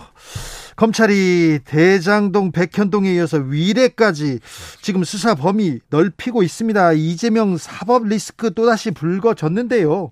불거지면 질수록 또 이재명의 또 존재감은 계속 커지고만 있습니다. 아, 민주당, 이재명의 민주당 어디로 가는지 더불어민주당 정성우 의원과 이야기 나눠보겠습니다. 의원님 안녕하세요. 네, 안녕하십니까. 전당대회에서 압도적인 이재명 지지 이렇게 얻었습니다. 이거 어떤 의미로 봐야 될까요? 그래도 국민들께서 네. 현재 윤석열 정권의 무능, 무책임, 무대책, 그다음에 여 집권 여당의 지금 난맥상과 혼란상이 뭐 크게 치닫고 있지 않습니까? 네. 저는 뭐 1987년 이후에 집권 여당과 정권이 이런 정도로 무능력 무책임한 경우는 본 적이 없습니다. 아, 예, 그렇기 때문에 거기에 대해서 그래도 그래도 이재명 후보가 성남시장 경기도지사에 또 보여줬던 그런 성과, 그의 유능함에 대한 어떤 기대감이 있지 않나 생각하고 있고 네. 민주당도 어쨌든 예, 우리가 문재인 정부 때 최선을 다했지만은 부동산 정책 실패 등 여러 가지 정책적 실패 때문에 국민의 마음을 얻지 못했지 않습니까? 네. 그런 면에서 정책적으로 유능한 이재명에 대한 기대, 그래서 당신과 민심이 합쳐져 갖고 네. 또 이재명이 예, 이재명 그 의원이 또 압도적으로 당선되지 않았나 생각합니다. 투표 이렇게 좀 분석해 보니까 당심과 민심이 괴리됐다 그랬는데 괴리된 것 같지도 뭐. 전 그렇지 않았습니다. 예, 거의 뭐 권리당원들이 40만 명 이상이 투표를 했는데 네. 예, 그거 달라질 수는 없죠. 네, 네. 네. 그런데 음 아까 의원님께서 지적했듯이 윤석열 대통령 못한다 이런 의견이 많습니다. 좀 더 잘해라 이런 의견. 국민의힘은 싸운다 뭘 하는지도 모르겠다 이렇게 얘기하는데 음. 민주당은 전당대회 때 뭘 했는지 왜 비전을 보여주지 않고 민생 경쟁 안 했는지 모르겠다 이 얘기도 또 있어요. 아, 저도 그 면에서는 참 안타깝기도 하고 좀 답답하기도 합니다. 네. 예, 당의 전당대회가 당의 미래를 위한 어떻든 노선과 가치, 비전들 그렇죠. 이런 걸 경쟁해야. 되는데 네. 가치 논쟁이라든가 비전 경쟁은 없고 예. 반 이재명 예, 뭐 제가 보기엔 보수 언론이 씌워놓은 그 반 이재명 프로그램 갖고서 이재명 공격하는 걸로 끝났던 것 같아요. 그런 뭐, 측면이 있었어요. 예, 그런 면에서 경쟁 후보들에게 좀 아쉽다는 말씀을 좀 드리고 싶고요.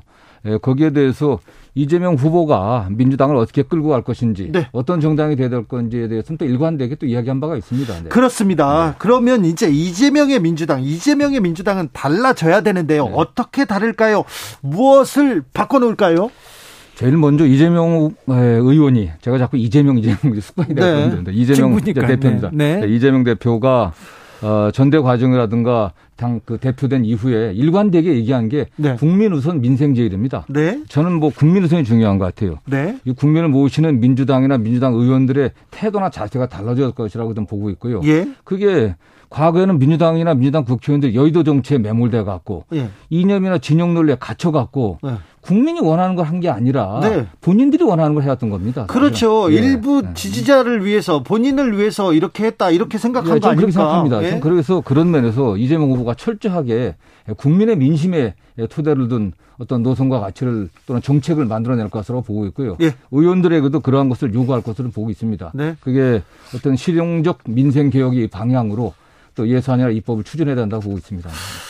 야, 성남시장에서 그리고 경기도지사에서 일단 실력을 보여줬, 보여줬어요. 일머리를 보여줬습니다. 그렇습니다. 자, 이재명 대표가 아, 강조하는 실용주의, 실용, 실용 우선, 이거 어떻게 실현될까요?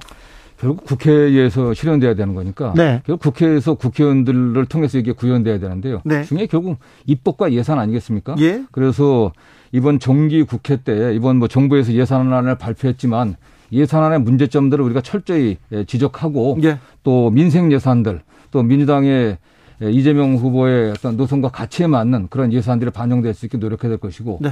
또 결국엔 제도화가 중요하지 않겠습니까? 네. 입법을 통해 갖고 예. 아, 그러한 것들이 구현될 수 있게 해야 되는데 예, 오늘 당 워크숍에서도 네. 의원들이 제안한 여러 가지 한 400개가 넘는 입법 과제 중에서 네. 22개를 선정해 갖고요. 민성 민생 입법 과제를 갖다 선정을 했습니다. 네. 그래서 좀 이걸 반드시 이번 정기국회 때 네. 관철하는 게 중요하다고 생각합니다. 예전에 문재인 전 대통령이 아우 당 대표가 제일 힘들다고 얘기했던 토로했던 적이 있는데 네네. 저 개파 갈등, 친명 패권주의라는 말도 나오는데 민주당 네네. 내에서 내 분위기는 어떻습니까?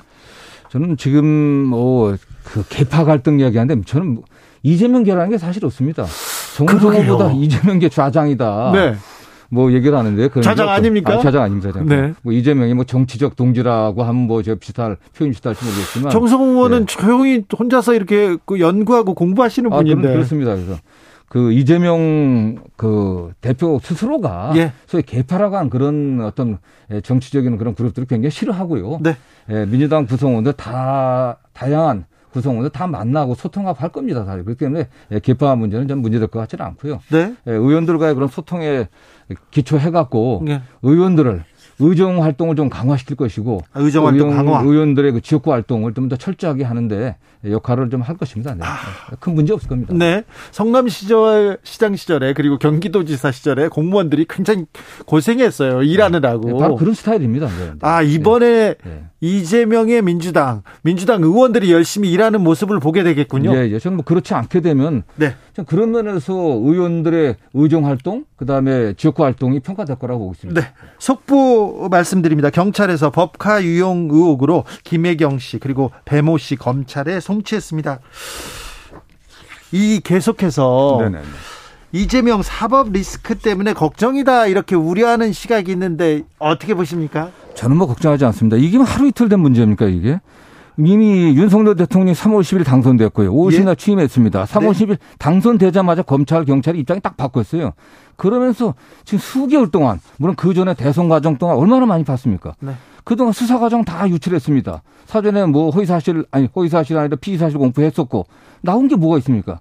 이재명 돈 받았다는 거 단 한 건도 나온 게 없어요. 예? 이게 저는 뭐 그야말로 먼지털이식 소위 말해 인디안 기우제 지르듯이 예. 나올 때까지 턴다는 정치 보복성 정치 탄압성 수사이기 때문에 네. 나올 수가 없는 거예요. 어거지로 더군다나 전당대 과정 때 전당대에 영향을 미치려고 발표한다고 했는데 지금 전당대 끝났는데 지금 또 얘기하고 있는 겁니다. 네. 뭐 이제 그런 그런 의미에서 사법 리스크는 저는 뭐 일부 뭐 저쪽 여당에서 만든 그런 악의적인 프레임이다라고 생각합니다. 네. 아니 배모 씨는 공무원인데 그 법인 카드를 김혜경 씨를 위해서 썼잖아요. 네네. 이런 거는 문제가 되는 거 아닙니까? 저는 뭐 그게 사실 이게 잘못된 관행인데 네. 전국의 수많은 지방자치단체장들 그다음에 그 법인카드를 쓰는 많은 분들의 그런 사례가 있을 것으로 보고 있고 아. 다만 김혜경 그 김혜경 씨는 그 사실은 몰랐습니다. 본인도 여러 차례 교육을 받았었고 아, 그래요? 교육을 받았기 때문에 네. 밑에 비서들이 그런 정도로 어떻든 법인카드 를 이용하는지는 잘 몰랐을 것으로 생각하고 있습니다. 네, 네. 알겠습니다. 자, 의원 이재명, 네. 이재명 의원이 됐습니다. 좀 달라진 게 있습니까? 네. 이재명 대표가 됐습니다. 음. 달라진 게 있습니까? 저는 뭐 시장 도지사 때하고는 확실히 달라진 것 같아요. 아, 그래요? 예, 그때 시장 도지사의 리더십과 당 대표의 리더십은 다릅니다. 시장 도, 도지사는 행정 권력을 갖고 있고 네. 일사불란하게 지휘하면 되지만 당은 그렇지 않습니까? 예. 그렇지 않습니다. 각자가 헌법기관인 국회의원이기 때문에 그들과 소통하고 네. 또 수평적인 어떻든 예, 관계를 맺어야 되기 때문에 네. 그러면서 그 전보다 더 신중하고 겸손하고 또 당원들의 목소리 또 의원들의 목소리를 좀 경청하는 자세가 좀 좋아졌다고 생각합니다. 네. 변수가 좀 있는데요. 네. 변수가 좀 있는데 아, 국민의힘이 정부 여당이고 네. 국민의힘이 정상적으로 활동을 할 때 이걸 돕기도 하고 비판을 하기도 하면서 이 야당 활동을 하는 거 아닙니까? 네네. 그런데 지금 국민의힘이 어, 비상 상황에 빠져 있지 않습니까? 네네. 이거 민주당이 이 전국을 주도해야 되는 역할도 해야 되는데 이것도 굉장히 어려운 일일 것 같습니다. 네, 네, 네. 그리고 지금 정기국회 내일부터 정기국회 시작되지 않겠습니까? 네, 네. 정기국회 핵심이 그 국정감사하고 예산심사하고 입법이거든요. 네. 저는 좀 중전에 말씀드린 것처럼 그런 면에서 예, 민주당이 분명하게 윤석열 정부의 문제점들을 지적하고 네. 또 입법적인 대안을 제시하고 예산 잘 심사하면 될 거라고 보고 있고요. 예. 결국 그게 의원 각자가 각자가 헌법기관임을 명심하고 철저한 의정활동, 그 다음에 보다 활발하고 적극적인 지역활동을 통해서 보여줘야 된다고 생각합니다. 네. 의원님 얘기 딱 들어보니까 민주당 의원들이 조금 열심히 뛰어야 될 것 같다 이런 생각도 듭니다. 민주당에서 김건희 특검법 이렇게 들고 나왔습니다. 국민의힘에서는 물타기다 이렇게 주장하고 있는데 이 점은 어떻게 보시는지? 뭐 특검법은 결국 이제 법률이기 때문에 예, 국회 이제 법안 상정 뭐 논의 절차를 거쳐야 되기 때문에 쉽지는 않다고 좀 보고 있습니다. 예. 다만 에, 윤석열 정부 취임, 취임 이후 윤석열 대통령 취임 후에 네. 지금 공간 또 이전과 관련해 갖고 거기에 건설 수임 그 공간 뭐 여러 가지 개조 공사라든가 여러 공사를 수주한 건설회사 입찰 또는 그 낙찰 과정에도 굉장히 문제가 있다는 게좀 드러나고 있지 않습니까? 네. 저는 그리고 여러 가지 사람들 임명하는 과정에 있어서 사적인 통로를 통해 갖고 공권력을 갖다 사적으로 행사했다는 그런 의혹도 들고 있기 때문에 네. 그런 면에 좀 필요성이 있지만 네. 결국 이거는 뭐 지금 당장 뭐 실시하기는 쉽지 않은 상황이라고 좀 보면 될 것 같습니다. 아, 네. 그렇습니까? 네, 네, 네. 의원님, 음, 민, 이, 이재명 대표가 윤석열 정부의 예산안, 첫 예산안 배- 비정하다고 이렇게 얘기했습니다. 조금, 어, 소외된 계층, 민생을 위해서 좀 더 써야 되는데 이런 얘기를 했습니다. 그런데요, 한국경제신문에서 몇 분 전에 나온 기사입니다. 네. 민생을 내걸고, 내걸고 이재명 대표가 반시장법 무더기로 추진한다 이렇게 비판하고 나섰는데 요 점은 어떻게 봐야 됩니까? 저는 뭐 구체적으로 반, 반시장법이 어떤 건지 모르지만은 민생 얘기하면서 반시장법을 네. 아, 저는 뭐 그게 구체적인 내용을 잘 모르겠지만은 네. 아, 이재명 지금 예산 같은 경우에서도 네. 서민들의 영구 임대 주택 예산들이 많이 줄어들었고요. 그 다음에 지역 소상공인 자영업자들을 위한 지역화폐 예산이 뭐 아예 한 푼도 네. 반영이 되질 않았습니다. 그리고 노인 청년 일자리 예산들이 대폭 줄었기 때문에 저는 그런 면에서 사회적 약자들에서 좀 비정한 예산이 아닌가라는 그런 지적을 한 것 같고요. 네. 그 다음에 반시장적이라고 얘기를 하지만 이재명 후보가 구체적으로 어떤 법률을 갖고 말씀하시는 모르겠지만 대개 시장의 어떤 힘의 불균형을 갖다가 아, 저 응? 균형하게 응? 네. 균형적으로 만들게 하는 그런 입법들을 했지 에, 기본적으로 이재명 어, 대표는 시장주의자입니다. 네. 아, 시장주의자라는 점 말씀드리겠습니다. 시장주의자, 실용주의자 이렇게 봐야 됩니까? 어, 법안 대부분이 지금 그 반시장법이라고 지적한 언론의 내용을 보니까 금리 폭리 방지법, 네. 납품 단가 연동제, 쌀값 정상화법 등을 이렇게 지적했는데 좀- 아니 말이 안 되는 거 지금 그 지금 저 특히 제2금융권 넘어서 사채 시장의 고금리 때문에 네. 그 고금리에 그 족쇄에 걸려 갖고서 얼마나 그 많은 서민들이 파탄 지기에 이르고 있습니까? 네. 저는 그 극단적인 선택까지 이르기 때문에 그 금리에 대한 제한이 그걸 그걸 반시장적이다가 변하는 것 자체가 이상한 거예요. 적정한 금리 수준이 어딘지. 그 다음에 그 납품 단가 연동제는 더 너무나 필요한 겁니다. 이거야말로 중소기업에도 필요한 거고요. 그래서 쌀값 정상화 문제도 마찬가지입니다. 지금 쌀값이 지금 쌀 경영하는 그 농민들이 파탄 지경에 파산 지경에 이르렀습니다. 예. 정상화 시켜야 됩니다. 네. 언론이 이재명을 바라보는 좀 시각이 조금 편향적이라고 생각하십니까? 뭐 그런 측면들이 상당히 있다고 좀 보고 있습니다. 네. 네, 네. 그런 얘기를 가끔 이재명 대표가 하셔서 그렇습니다. 지금 사개특위 위원장 이렇게 맡고 계십니다. 이 사개특위는 뭐 하는 데입니까? 어, 그 저희가 검찰청법하고 형사소송법 개정해 갖고 네. 예, 검찰의 수사권들을 예, 대부분은 이제 경찰로 넘기는 법안을 통과시키지 않았습니까? 네. 예, 그거와 관련해 갖고 예, 한그 검찰이 기존에 갖고 있던 중대 범죄를 갖다 별도로 수사할 수 있는 특별 수사기구를 만드는 문제. 예. 이 문제들 그다음에 예, 경찰로 수사권이 넘어갔기 때문에 경찰을 견제할 수 있는 통제할 수 있는 예, 그런 어떤 제도, 제도적인 장치들 예, 이런 걸 논의하기 위해서 만들어졌습니다. 네. 그런데 그 한동훈 법무부 장관이 시행령으로 법안을 무력화시킨다 이런 어, 비판도 있지 않습니까? 네. 이런 논란에 대해서는 어떻게 아, 보시는지? 저도 상당히 좀 위험한 지금 방식인 것 같습니다. 아마 좀 어떤 이게 이런 부분도 좀 논의가 될 것으로 보고 있고요. 네. 시행령이 이게 위헌 위법 위법한 그런 측면은 지금 헌법재판소에 가 있기 때문에 네. 빨리 좀 논, 저 논쟁이 좀 거기서 종결됐으면 좋겠고 예. 어쨌든 그런 문제까지 포함해 갖고 어쨌든 지금 법이 시행되고 있기 때문에 그냥 이대로 두게 되면은 결국 국민이 피해를 보게 됩니다. 네. 국민이 피해를 보기 때문에 여야가 당리당략적인 측면이 아니라 국민의 입장에서 어떤 합의점을 도출해야 된다고 보고 있습니다. 네. 어, 이, 그 사개 특위의 그 주요 안건으로 감사원의 감사는 안 들어갑니까? 네, 해당 사항은 아닌 것 같습니다. 그래요? 네. 아, 요즘 감사원이 더 네, 무섭다. 심각합니다, 사실은. 네. 감사원이 뭐 거의 정치적 중립성 또는 독립성을 많이 상실한 상태 같아요, 지금요. 네. 그렇습니까? 네네. 점잖은 의원님이 보기에도 좀 그렇습니까? 굉장히 심각합니다, 사실은. 네, 네. 네.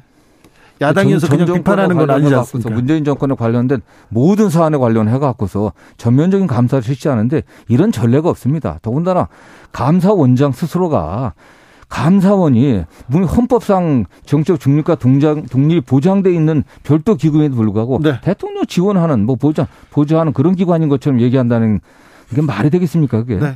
여야가 검찰 수사권 관련해서 계속해서 입장차가 큰데 네. 좀 줄일 수 있을까요? 사개특위에서 줄여 나가야 될 텐데요. 쉽지는 않다고 봅니다. 문제는 여야가 합의하면서 모든 안건을 합의 처리하고 되어 있습니다. 네. 안건 상정에서부터 법안 처리까지가 합의해야 되는데 문제는 이대로 두면 안 된다는 건 여당이나 정부도 알고 있습니다. 네. 그래서 제가 여당 간사를 불러갖고 이대로 둬서는 안 되는 거 아니냐. 그렇기 때문에 정부 여당의 안을 갖고 와라.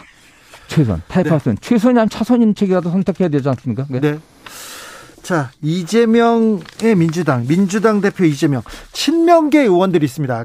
매우 가까운 의원들 네. 있습니다. 아주 뭐 옛날부터 있었던 대표적으로 정성호 의원이 있고요. 네. 여러 친명계 아주 찐친이다 이렇게 친명이다 네, 네. 이렇게 얘기하는 분들이 있는데 그분들은 앞으로 어떻게 정치 활동할까요? 뭐 그래서 그냥 뭐 지금 해오던 대로 네. 뭐 국회의원이 할 일이 많이 있지 않습니까 사실. 네. 그래서 뭐 당직을 만든 것만이 능사가 아니고요. 네. 저는 뭐 자기 적재적소에 당 대표로서 이재명 의원이 예, 필요한 분들을 쓰실 거라고 보고 있고 네. 뭐저 같은 경우도 뭐 이러저러한 당직을 맡으라는 제안이 있었지만은 뭐 제 적임이 아니기 때문에 또 저 더 잘할 분들이 있기 때문에 네. 저는 뭐 뒤에서 돕겠다는 게 말씀을 드렸고요. 물러나서- 다른 의원들도 네. 뭐 능력에 맞게 또 적성에 맞게 쓸 것으로 보고 있습니다. 그렇습니다. 네, 네. 의원님은 네 물러나서 당직도 안 맡고 네, 저는 뭐 그, 그 적임자가 아니라고 스스로 뭐 안 한다고 했습니다. 네, 네. 여기까지 들을까요? 예, 예. 네. 민주당 정성호 의원이었습니다. 정치 피로, 사건 사고로 인한 피로, 고달픈 일상에서 오는 피로.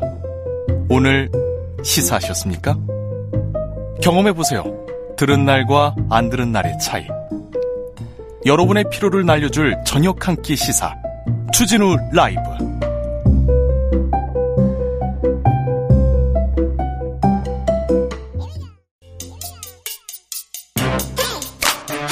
뉴스를 향한 진지한 고민 기자들의 수다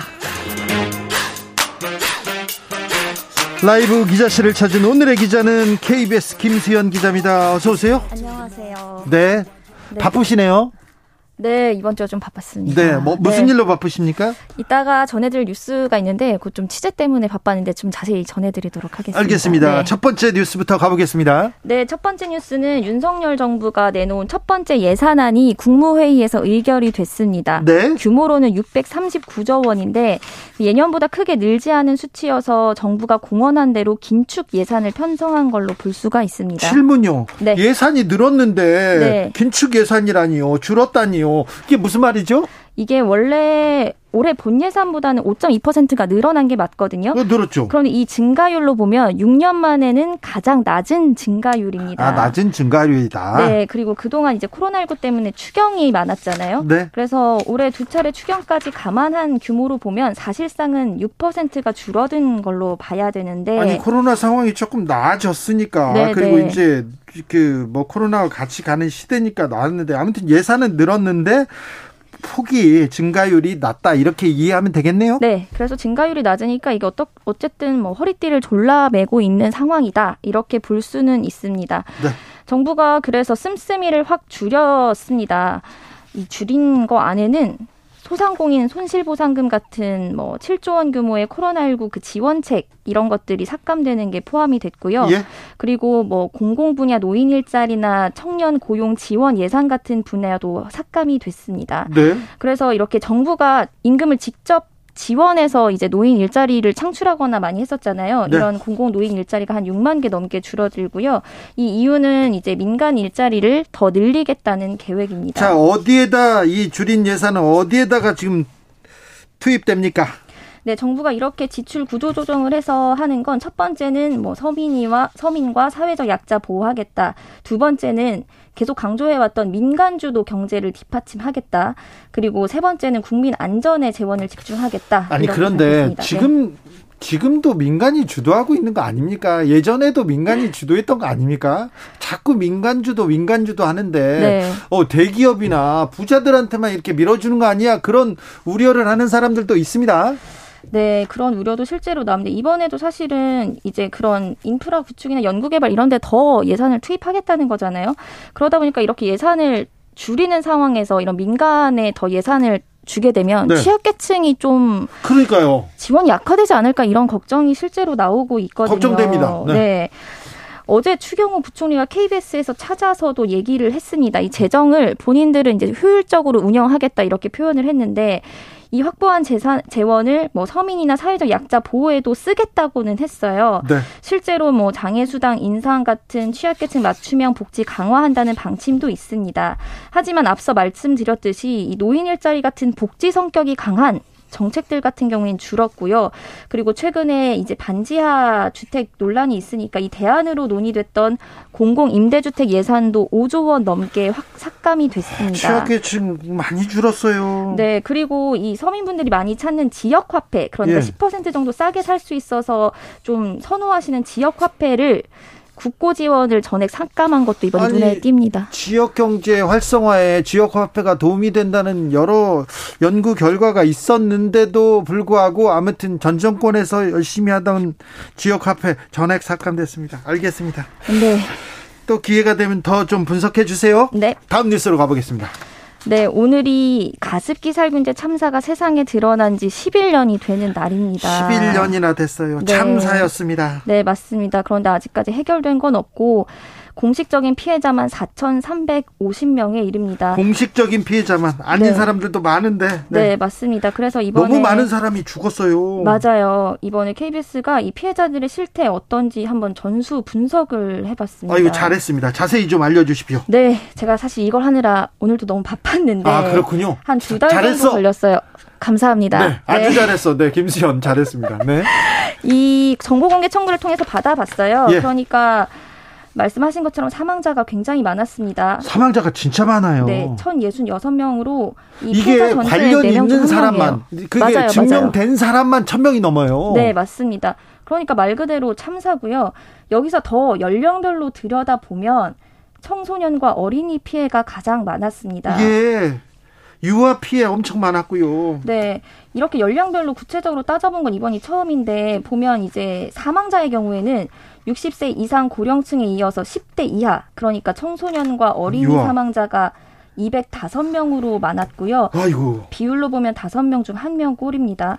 그리고 생존 피해자들도 사정이 다르지 않습니다. 10대 이하 피해자가 1220여 명에 이르는데 전체 피해자의 40% 정도 됩니다. 네. 굉장히 집중적으로 이 연령대에 몰려 있는 걸 볼 수가 있습니다. 아니 그때 네. 저희도 이 가습기를 사가지고 이 그 옥시 제품을 사다가 놨는데 아, 네네. 저, 저, 저는 게으르니까 그거를 넣지 않았어요. 자꾸 바꿔줘야 되는데. 근데 네. 우리 아이, 우리 아이 좀 안심하라고, 우리 아이 건강하라고 매번 갈아주고 이 제품을 열심히 쓴 사람들은 다 탈이 났어요. 맞습니다. 이렇게 얘기하시는 분들 많이 계시더라고요. 사실 네. 이게 누구나 당할 수 있는 문제였거든요. 예? 그런데 사실 아직까지도 기업들은 배보상은 하지 않고 있습니다. 그러니까요. 그 사회적으로 이렇게 보상하자 이렇게 다 모이자고 했는데 이 네. 사회적 참여에 참여도 하지 않는다면서요. 합의에 나서지도 않고. 네, 맞습니다. 이 사건의 중심에 있는 게 옥시와 애경이거든요. 네. 가장 많이 판매한 기업들이죠. 그런데 이 옥시와 애경이 이 합의에서 지금 빠져 있는 상태입니다.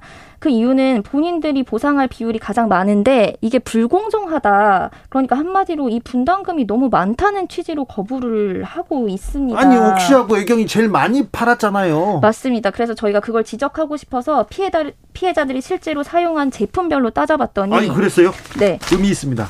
옥시를 얼마나 썼는지 봤더니 네. 전체 피해자의 85.6%에 해당했습니다. 많이 썼네. 네. 그리고 저희가 사망자만 또 따로 따져봤거든요. 네. 그랬더니 사망자 가운데 옥시만 쓴 사람이 913명.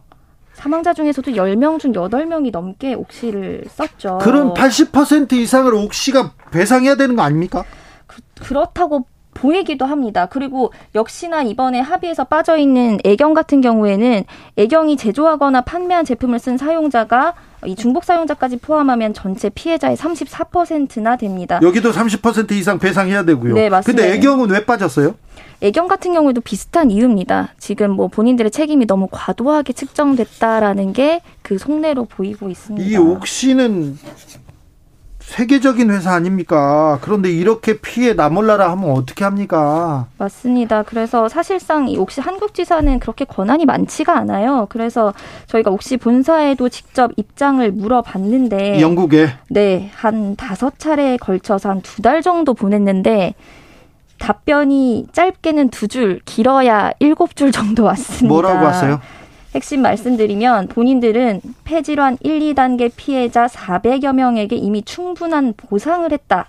이렇게 밝혔는데 앞서 설명드렸듯이 이 400명 정도라면 옥시 사용한 피해자의 10% 수준밖에 안 됩니다. 이분들한테는 충분한 보상이 이루어졌습니까? 사람이 죽었는데요. 사람 폐가 망가졌는데 그러니까요. 얼마나 했으면 충분하다고 얘기합니까? 그러니까요. 그래서 무슨 이게 만영입니까? 저희가 그것도 굉장히 분노 포인트지만 그럼 나머지 피해자들에 대해서는 어떻게 책임질 거냐 물었더니 이 부분에 대해서는 답을 하지 않았습니다. 그러니까 피해자들 대다수는 그러면 본인들이 지금까지 배상한 400명 제외하고는 책임질 의지가 없는 것 아니냐 이렇게 판단하고 그렇게 있습니다. 보이네요. 그렇게 판단하는 게 맞습니다. 네. 정부가 나서야 될 거 아닙니까? 정부는 뭐 하고 있습니까? 맞습니다. 애초에 이 사용 허가를 내준 게 정부였고요. 네. 또 초기에 조사 부실 논란도 있어서 책임에서 자유로울 수가 없죠. 그때 뭐 서울대 교수들이 뭐 그리고 뭐 여러 사람들이 그냥 거짓으로 막 만들어 가지고 보고서 내고 막 그랬지 않습니까? 그거 도장 찍어 준 사람들 다 정부 정부 담당자들 아닙니까? 맞습니다. 그리고 이런 피해 판정 자체도 굉장히 길어지면서 오히려 피해자들 더 양산한 건 아니냐 이런 비판도 나오고 있거든요. 예. 그리고 국회가 참사 6년 만에 특별법도 만들었지만 이 특별법도 사실은 피해자들이 스스로 나서서 피해 인정을 받기 위해 노력해야 되는 한계점이 분명히 있습니다. 그러면 네. 정부가 해야지 피해자가 피해 내용을 피해 상황을 과학적으로 의학적으로 증명해내라니 이게 말이 안 되지 않습니까? 맞습니다. 그래서 이렇게 정부가 개입해야 된다 요구가 거세지니까 최근 환경부 장관이 피해자 단체들과 비공개로도 만났고요. 네. 국회도 다음 달 가습기 살균제 청문회를 검토 중에 있습니다. 네. 이번만큼은 좀 해결될 수 있을지 좀 다 같이 관심을 가지고 지켜봤으면 좋겠습니다. 참사 11년이라니요. 너무 분통이 터집니다. 7450님 얘기하셨고요. 하이드님 가습기 참사는 제대로 처벌조차 안 받았습니다. 정부가 나서서 이런 거 제대로 좀 규명하고 처벌하고 그러면 민심 얻을 거예요. 사람들이 다 박수 칠 겁니다.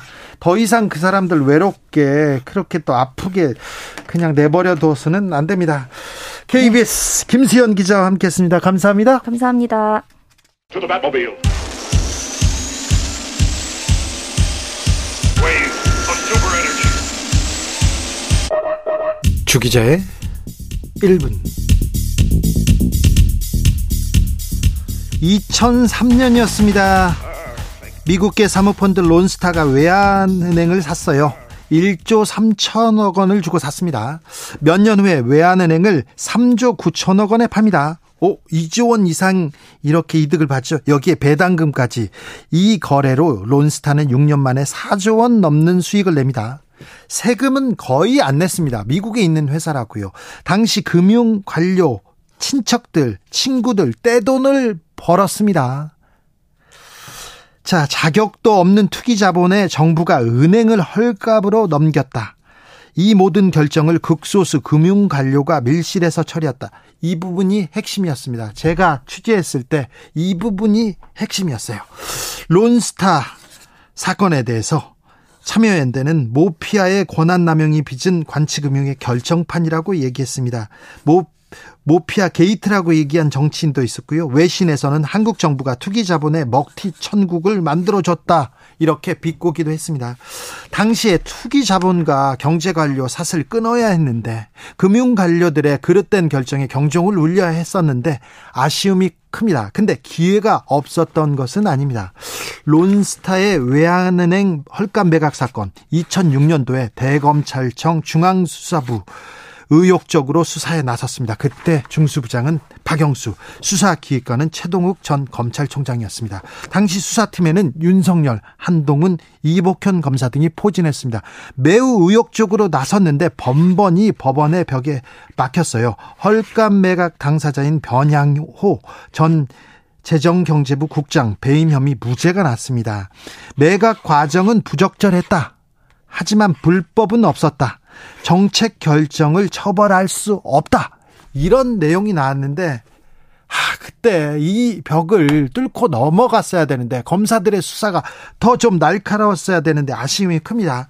당시 수사팀의 한 검사가 취재하던 저한테 취재 기자한테 이렇게 말하더군요.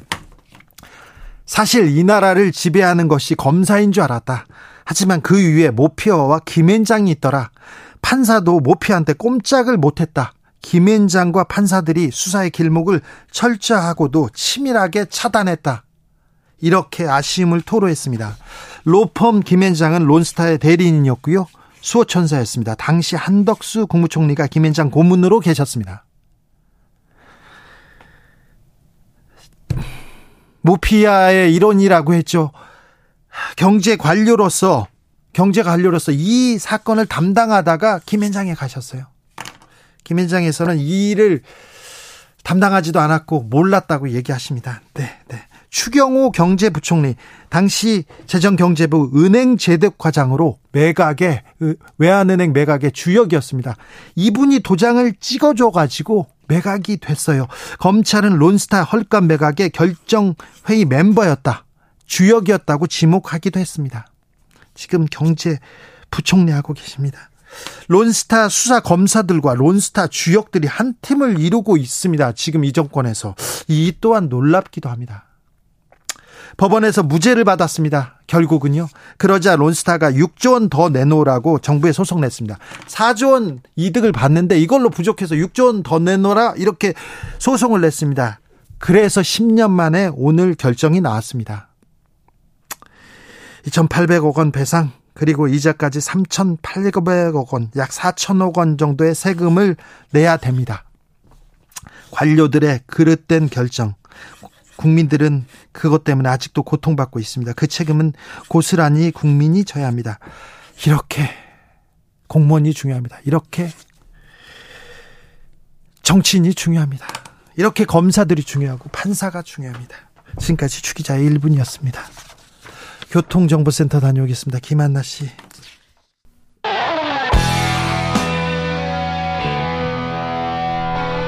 스치기만 해도 똑똑해진다. 드라이브 스루 시사 주진우 라이브.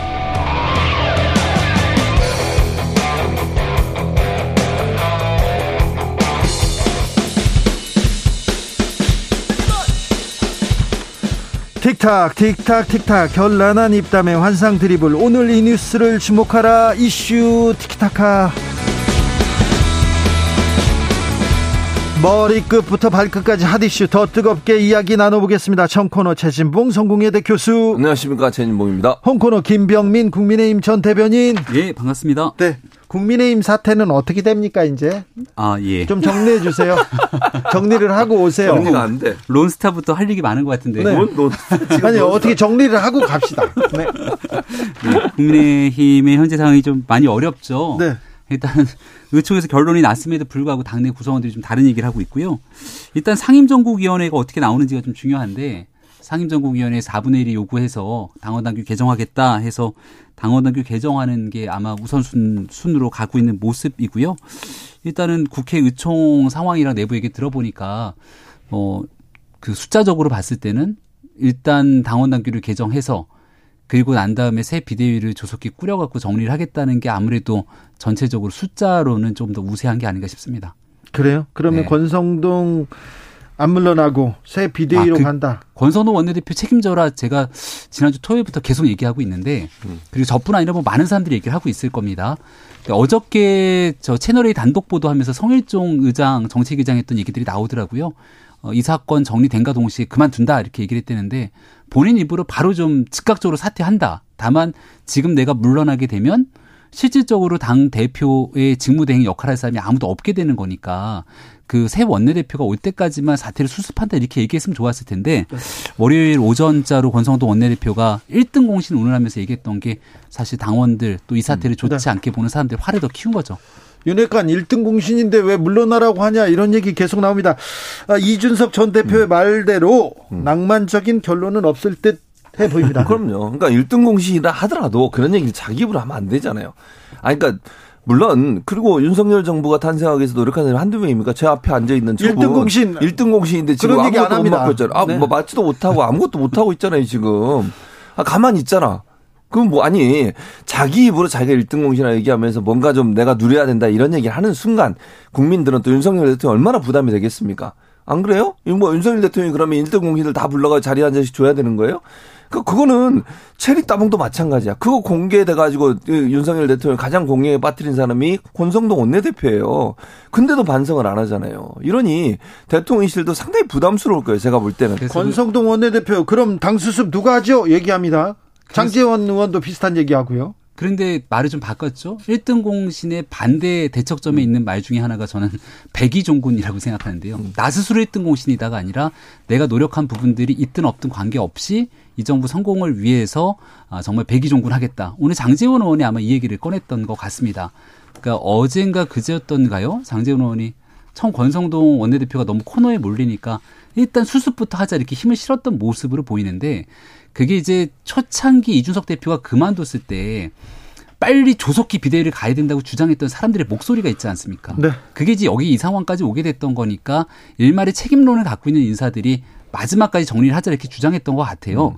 근데 지금 상황에서는 뭐 이런 거 저런 거 다 떠나서 가장 책임 있는 사람들이 그대로 있으니까 사람들이 당혹스러워하는 거 아닙니까? 맞아요. 예를 들어 새 비대위가 출범을 해요.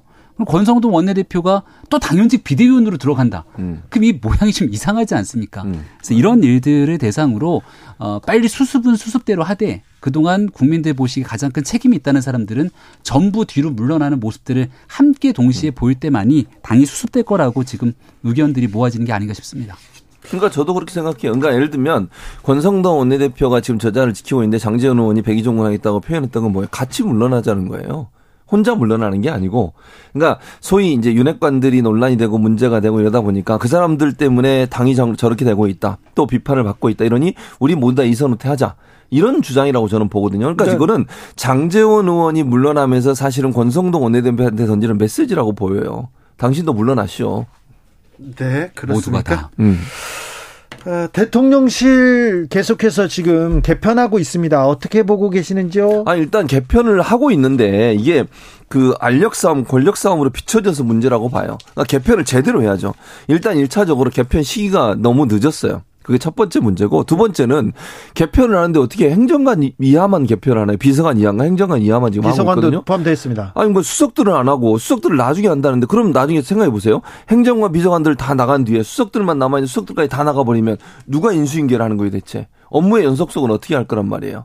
그러니까 저는 일단 1차적으로 지난번에 홍보수석 바꿨을 때 문제가 있는 수석 자리부터 먼저 바꿨어야 돼요. 비서실장을 포함해서. 네. 그리고 나서 나중에 필요하다면 행정관들이나 밑에서 일하는 분들을 바꿀 수는 있겠죠. 근데 지금 순서가 틀렸다고 저는 보고 다- 잘못됐다고 보고 이렇게 예를 들면 뭐 이제 일부에서 주장하는 것은 여의도나 정치권에 있었거나 아니면 국민의힘에서 사무처에서 일했었거나 뭐 국회에서 일했던 분들 이런 분들이 주로 다 나가고 검찰 출신은 남아 있다는 거잖아요. 지금 네. 이건 더더욱 위험하다고 저는 봐요.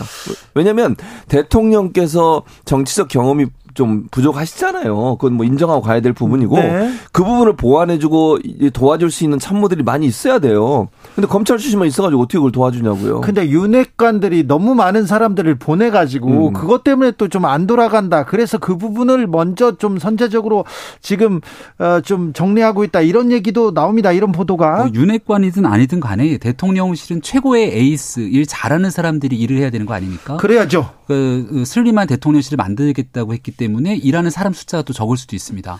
그럼 거기에 있는 행정관이든 비서관이든 그 자리에서 당신은 여기 왜 와 있는 거야? 라고 물었을 때 확실하게 내가 이런 능력, 실력 때문에 이 자리에 와 있는 거고 성공한 국정 운영을 위해서 내 일이 필요하다고 설명이 가능해야 되거든요. 근데 지난날 보여줬던 일들을 보면 지금 어 인사 개편의 핵심적인 핫한 그 직무로 떠오른 게 정무 비서관 정무수석실의 정무 비서관 네. 두 실에 있는. 비서관과 행정관들이 일단은 떠올랐는데 지금 당과 대통령실의 관계는 누가 봐도 점수를 높게 줄 수가 없는 것 아닙니까? 예. 그럼 정무수석은 왜 안 건드려? 여기에 대해서 지위 고하를 막론하고 누구도 예외가 될 수 없다 이렇게 얘기하고 있는 만큼 네. 과거 같으면 상징적으로 야 정무수석 바꿔 이러고 끝내겠지만 하나하나 핀셋처럼 업무 영역에 대해서 다 평가하고 거기에 대한 조정이 이루어지고 나면 그 다음 수석이든 누구든지 간에 지위 고하를 막론하고 여기에 대한 개편 작업들은 계속 이어진다. 그리고 지금 이게 정치권에 있는 사람들 우리가 흔히 말하는 어쩌다 공무원이든 어공에만 해당되는 것 아니냐 하니까 늘공 일반직 공무원들이 파견 나와 있는 사람들도 똑같이 검증의 대상이 된다. 그리고 지금 정무수석, 홍보수석, 시민사회수석실뿐 아니라 이러한 내용들은 대통령실 전반으로 가기 때문에 이건 뭐 권력 투쟁의 과정이라기보다는 대통령실이 진짜 한번 제대로 바꿀 수 있는 어, 쇄신의 기회를 어, 삼고 있다 이렇게 보는 게좀 합당하다고 봅니다. 김건희 여사의 목걸이도 이렇게 검증 대상입니까? 일단은 오늘자로 나왔던 뉴스를 쭉 보면은 그 네, 김, 김건희 여사의 이- 김병민도 어려운 질문이 있군요. 아, 아닙니다. 이 김건희 여사의 김병민도 어려운 질문이 있어요. 김건희 여사의 장신구 문제가 이제 어제 있었던 국회 운영위원회 때문에 이제 핫한 이슈로 떠오르지 않았습니까? 네. 근데 보통 운영위원회에서 하는 2021년도 작년도에 썼던 예산의 결산 심사를 한 결산 네. 검사를 하는 날이거든요. 그럼 2021년도에는 사실 윤석열 정부는 출범하지도 않았고 그 결산에서는 그 내용을 따져 물을 거라면 예를 들어 문재인 정부 청와대에 있었던 내용들을 결산해야 되는데 이런 질문들을 좀 아껴놨다가 있게 되는 국정감사나 그런 때서 얘기를 해야 되는데 결산 본질의 취지를 어긋난 질문들이 계속 이어지고 있다 말씀을 드리고요. 어, 지금 두 개는 대여한 거고 한 개는 지, 어, 소상공인한테 구매를 했다 이렇게 얘기를 하고 있는 건데 어, 여기에 대해서 이 내용들을 계속 정치적인 입장으로 민주당이 얘기를 하게 되면 어제 운영위원회에서 조은 의원이 얘기했던 것처럼 김정숙 여사 썼던 것들 다 자료 갖고 와라 이렇게 얘기하지 않습니까?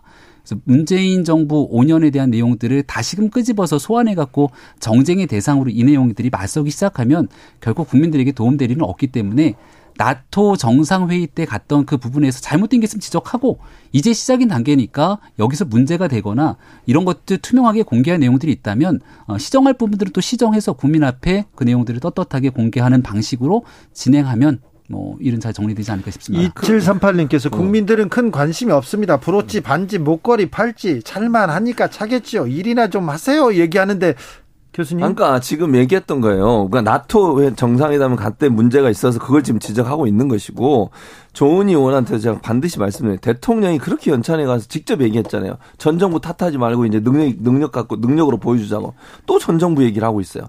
이 물타기 하면 안 된다고 저는 보고요. 일단 이런 거예요. 그러니까 저는 이렇게 생각해. 만약 김건희 여사가 내 돈을 샀어요. 그랬으면 이렇게까지 문제가 안 돼요. 그 뭐가 문제가 되겠어요? 돈 네. 많은 분이시잖아요. 네, 네, 내 돈 돈 많이 쓰고 내 돈, 내 돈. 그렇죠. 재산 아무런 문제 없어요. 문제 없죠. 근데 그게 아니고 재산 신고가 안 된 상태에서 문제가 되니까 그게 사진에 다 나와 있고 여러 군데서 그걸 또 포- 차셨더라고요. 한 군데만 나토만 갈 때만 차신 게 아니에요. 그러면 오랫동안 그분이 갖고 계신 건데 대여를 만약 했다면 누가 이걸 대여 줬느냐? 왜 그게 중요하냐면요. 고가의 상품이라잖아요. 지금 다 합치면 1억 원 정도 되는 것 같아요. 정확한 계산은 제가 모르겠습니다만 네, 네. 그러면 그 정도의 고가의 상품을 대여해 주거나 빌려줬을 때는 대가성이 있을 거냐 없을 거냐 하는 부분도 따져봐야 돼요. 그렇죠. 그리고 빌려줄 때 혹시나 무슨 계약을 했을 수도 있잖아요. 언제까지 대여한다든지 뭐 얼마 동안 빌려준다든지 아니면 대가를 어느 정도 지불한다든지 뭐 이런 것들이 있을 텐데 그런 부분이 전혀 나오지 않고 있어요. 또 하나 소상공인이 만드신 그런 제품 어, 작품을 사셨다 이렇게 얘기해서 500만 원 이하로. 근데 지금 그 네티즌들이 의문을 제기하는 것은 그게 프랑스의 모 회사의 상품이라는 거예요. 그것도 명확하게 밝혀주시면 돼. 아니다. 이거 예를 들면 지난번에 그, 그 김정주 여사 관련해서 그렇지. 직접 여기 와서 인터뷰도 하셨잖아요. 만드신 분이 장인이. 제가 취재했어요. 네, 그랬었잖아요. 마찬가지 개념이에요. 그렇게 하면 돼. 근데 아무 얘기를 안 하고 있고 그냥 소상공인이 만들었다고 얘기하고 네티즌들은 의혹을 계속 제기하잖아요. 아니다. 이거 분명히 이 제품을 이 작품을 제품을 봤을 때는 프랑스의 모 회사의 제품이 맞다라고 지금 주장을 하고 있어요.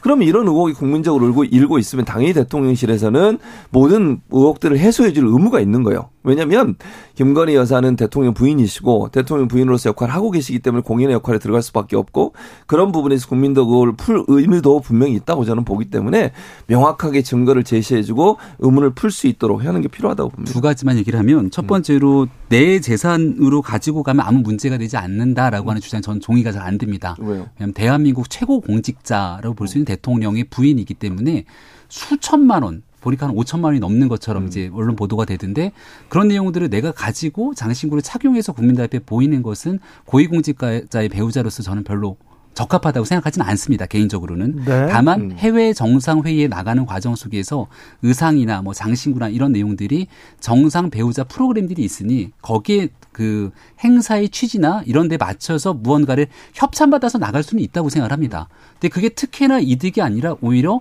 김건희 여사나 그 대통령 배우자가 차고 나감으로 인해서 홍보되는 효과까지 생각해 보게 된다면 그건 개인이 얻게 되는 특혜라고 보기는 어려운 측면이 있거든요.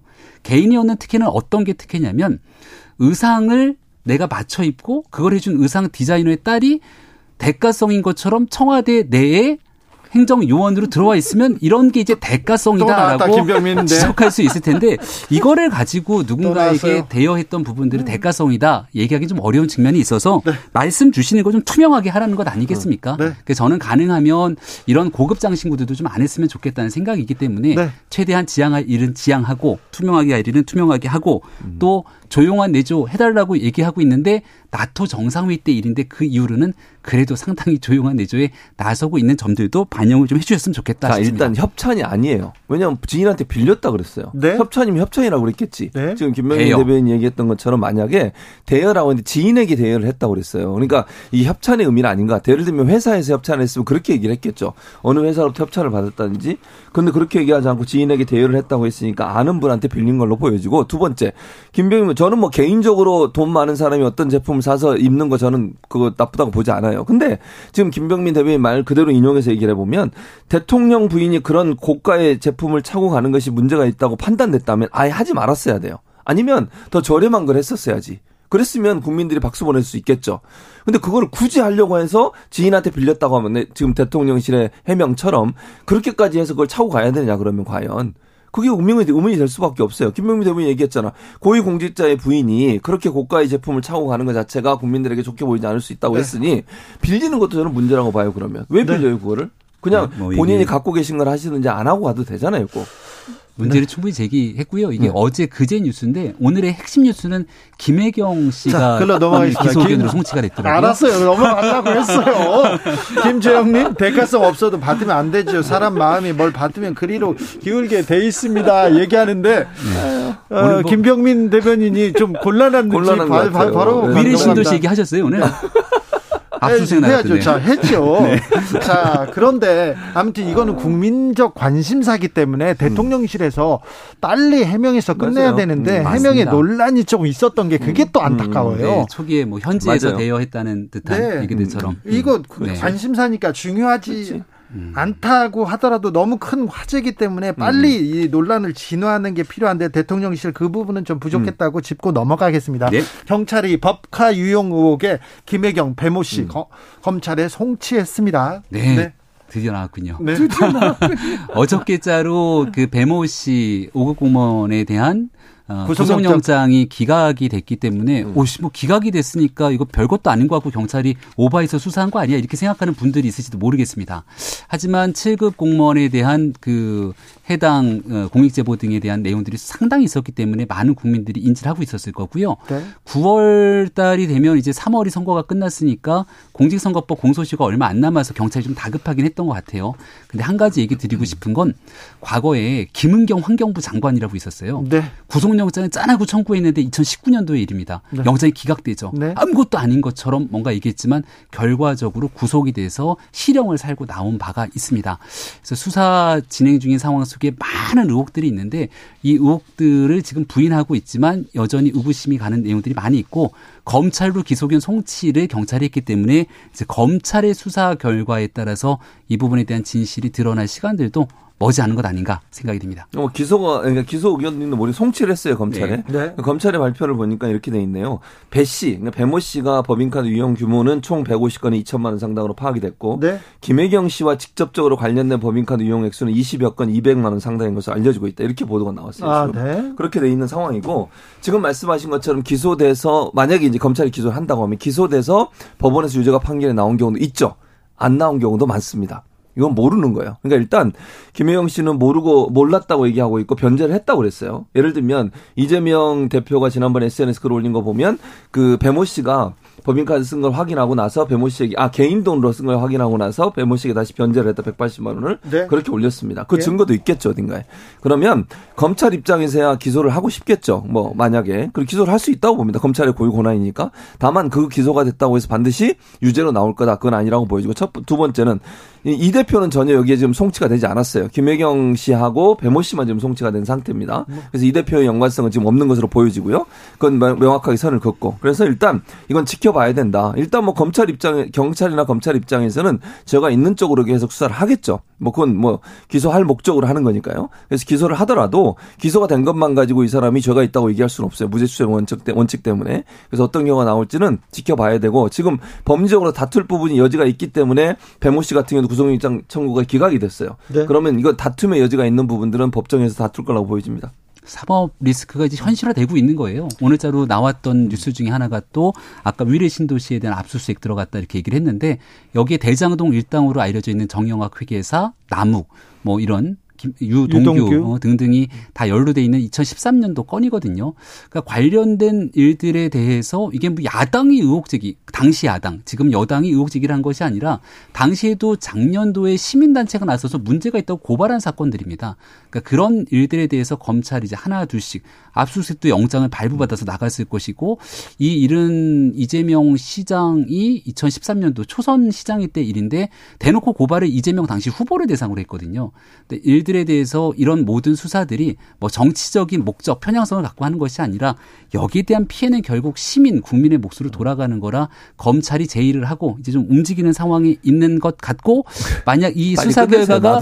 예, 확정이 되기 돼서 만약에 기소가 되면 이제 이재명 의원의 손을 떠나서 민주당 당무위로 넘어가지 않습니까? 생각해 보세요. 당 전체의 고민이 자, 깊어지는 자, 시간입니다. 생각을 잘해 보세요. 대장동을 지금까지 계속 수사를 했고 법원에까지 넘겼어요. 지금까지 그렇게 수사를 했으면 이재명 의원이 만약 이재명 대표가 연관이 됐다면 이재명 대표를 지금까지 기소 안 했을까요? 저는 아니라고 봐요. 수사를 얼마나 기- 많이 했습니까? 지금도 하고 있고요. 지금 재판이 진행되고 있어요. 유동규 씨나 다른 사람들 연관이 있는 것 같아요. 그분들이 비리가 있을 수 있죠. 네. 그것이 바로 대장동 이슈가 바로 이재명 대표한테 연관돼 있다. 어떤 증거도 지금 나온 게 없어요. 있었으면 검찰이 가만히 있었겠냐고요. 어떤 거라도 털어서 분명히 기소를 했을 거예요. 기소가 안 돼요. 지금 입건도 못 했어요. 연관성이 없기 때문에 그렇다고 저는 봐요. 그렇기 때문에 대장동 이슈가 무조건 이재명 대표와 연관이 있다 이렇게 단정적으로 얘기하면 안 된다고 보고 현재 진행되는 과정에서 문제가 있는 사람들 이익을 받던 사람들이 처벌받는 건 당연하다고 저는 생각해요. 다만 그들이 처벌받는 것이 반드시 이재명 그 당시에 시장이 무슨 뭐 특혜를 주거나 뭐 이익을 받았거나 돈을 받았거나 이런 게 있으면 분명히 그 기소가 됐을 거예요. 지금까지 아무런 기소가 되지도 않고 조사도 안 받았어요. 이런 상황이라고 하면 제가 볼 때는 특별히 나올 게 없다라고 봅니다.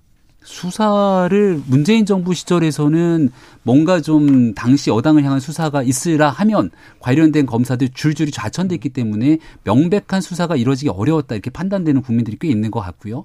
정권 출범하고 나서는 그래도 얼마 전까지 대통령 후보였던 사람인데 끝나자마자 바로 대장동 수사를 전격적으로 들어간다 그러면 정치 공세다 이렇게 나서지 않았겠습니까? 네. 아마 그런 부분 속에서 수사의 속도 조절이 있는 것이지 지금 뭐 털었는데 안 나왔다 이렇게 주장하게 되는 것은 사실과 전혀 연계되는 내용이 아니다라고 말씀드립니다. 티키타카는 저희 밖에 나가서 화장실에서 이어가겠습니다. 최진봉 교수님, 김병민 비대 대변인 감사합니다. 네, 고맙습니다. 네.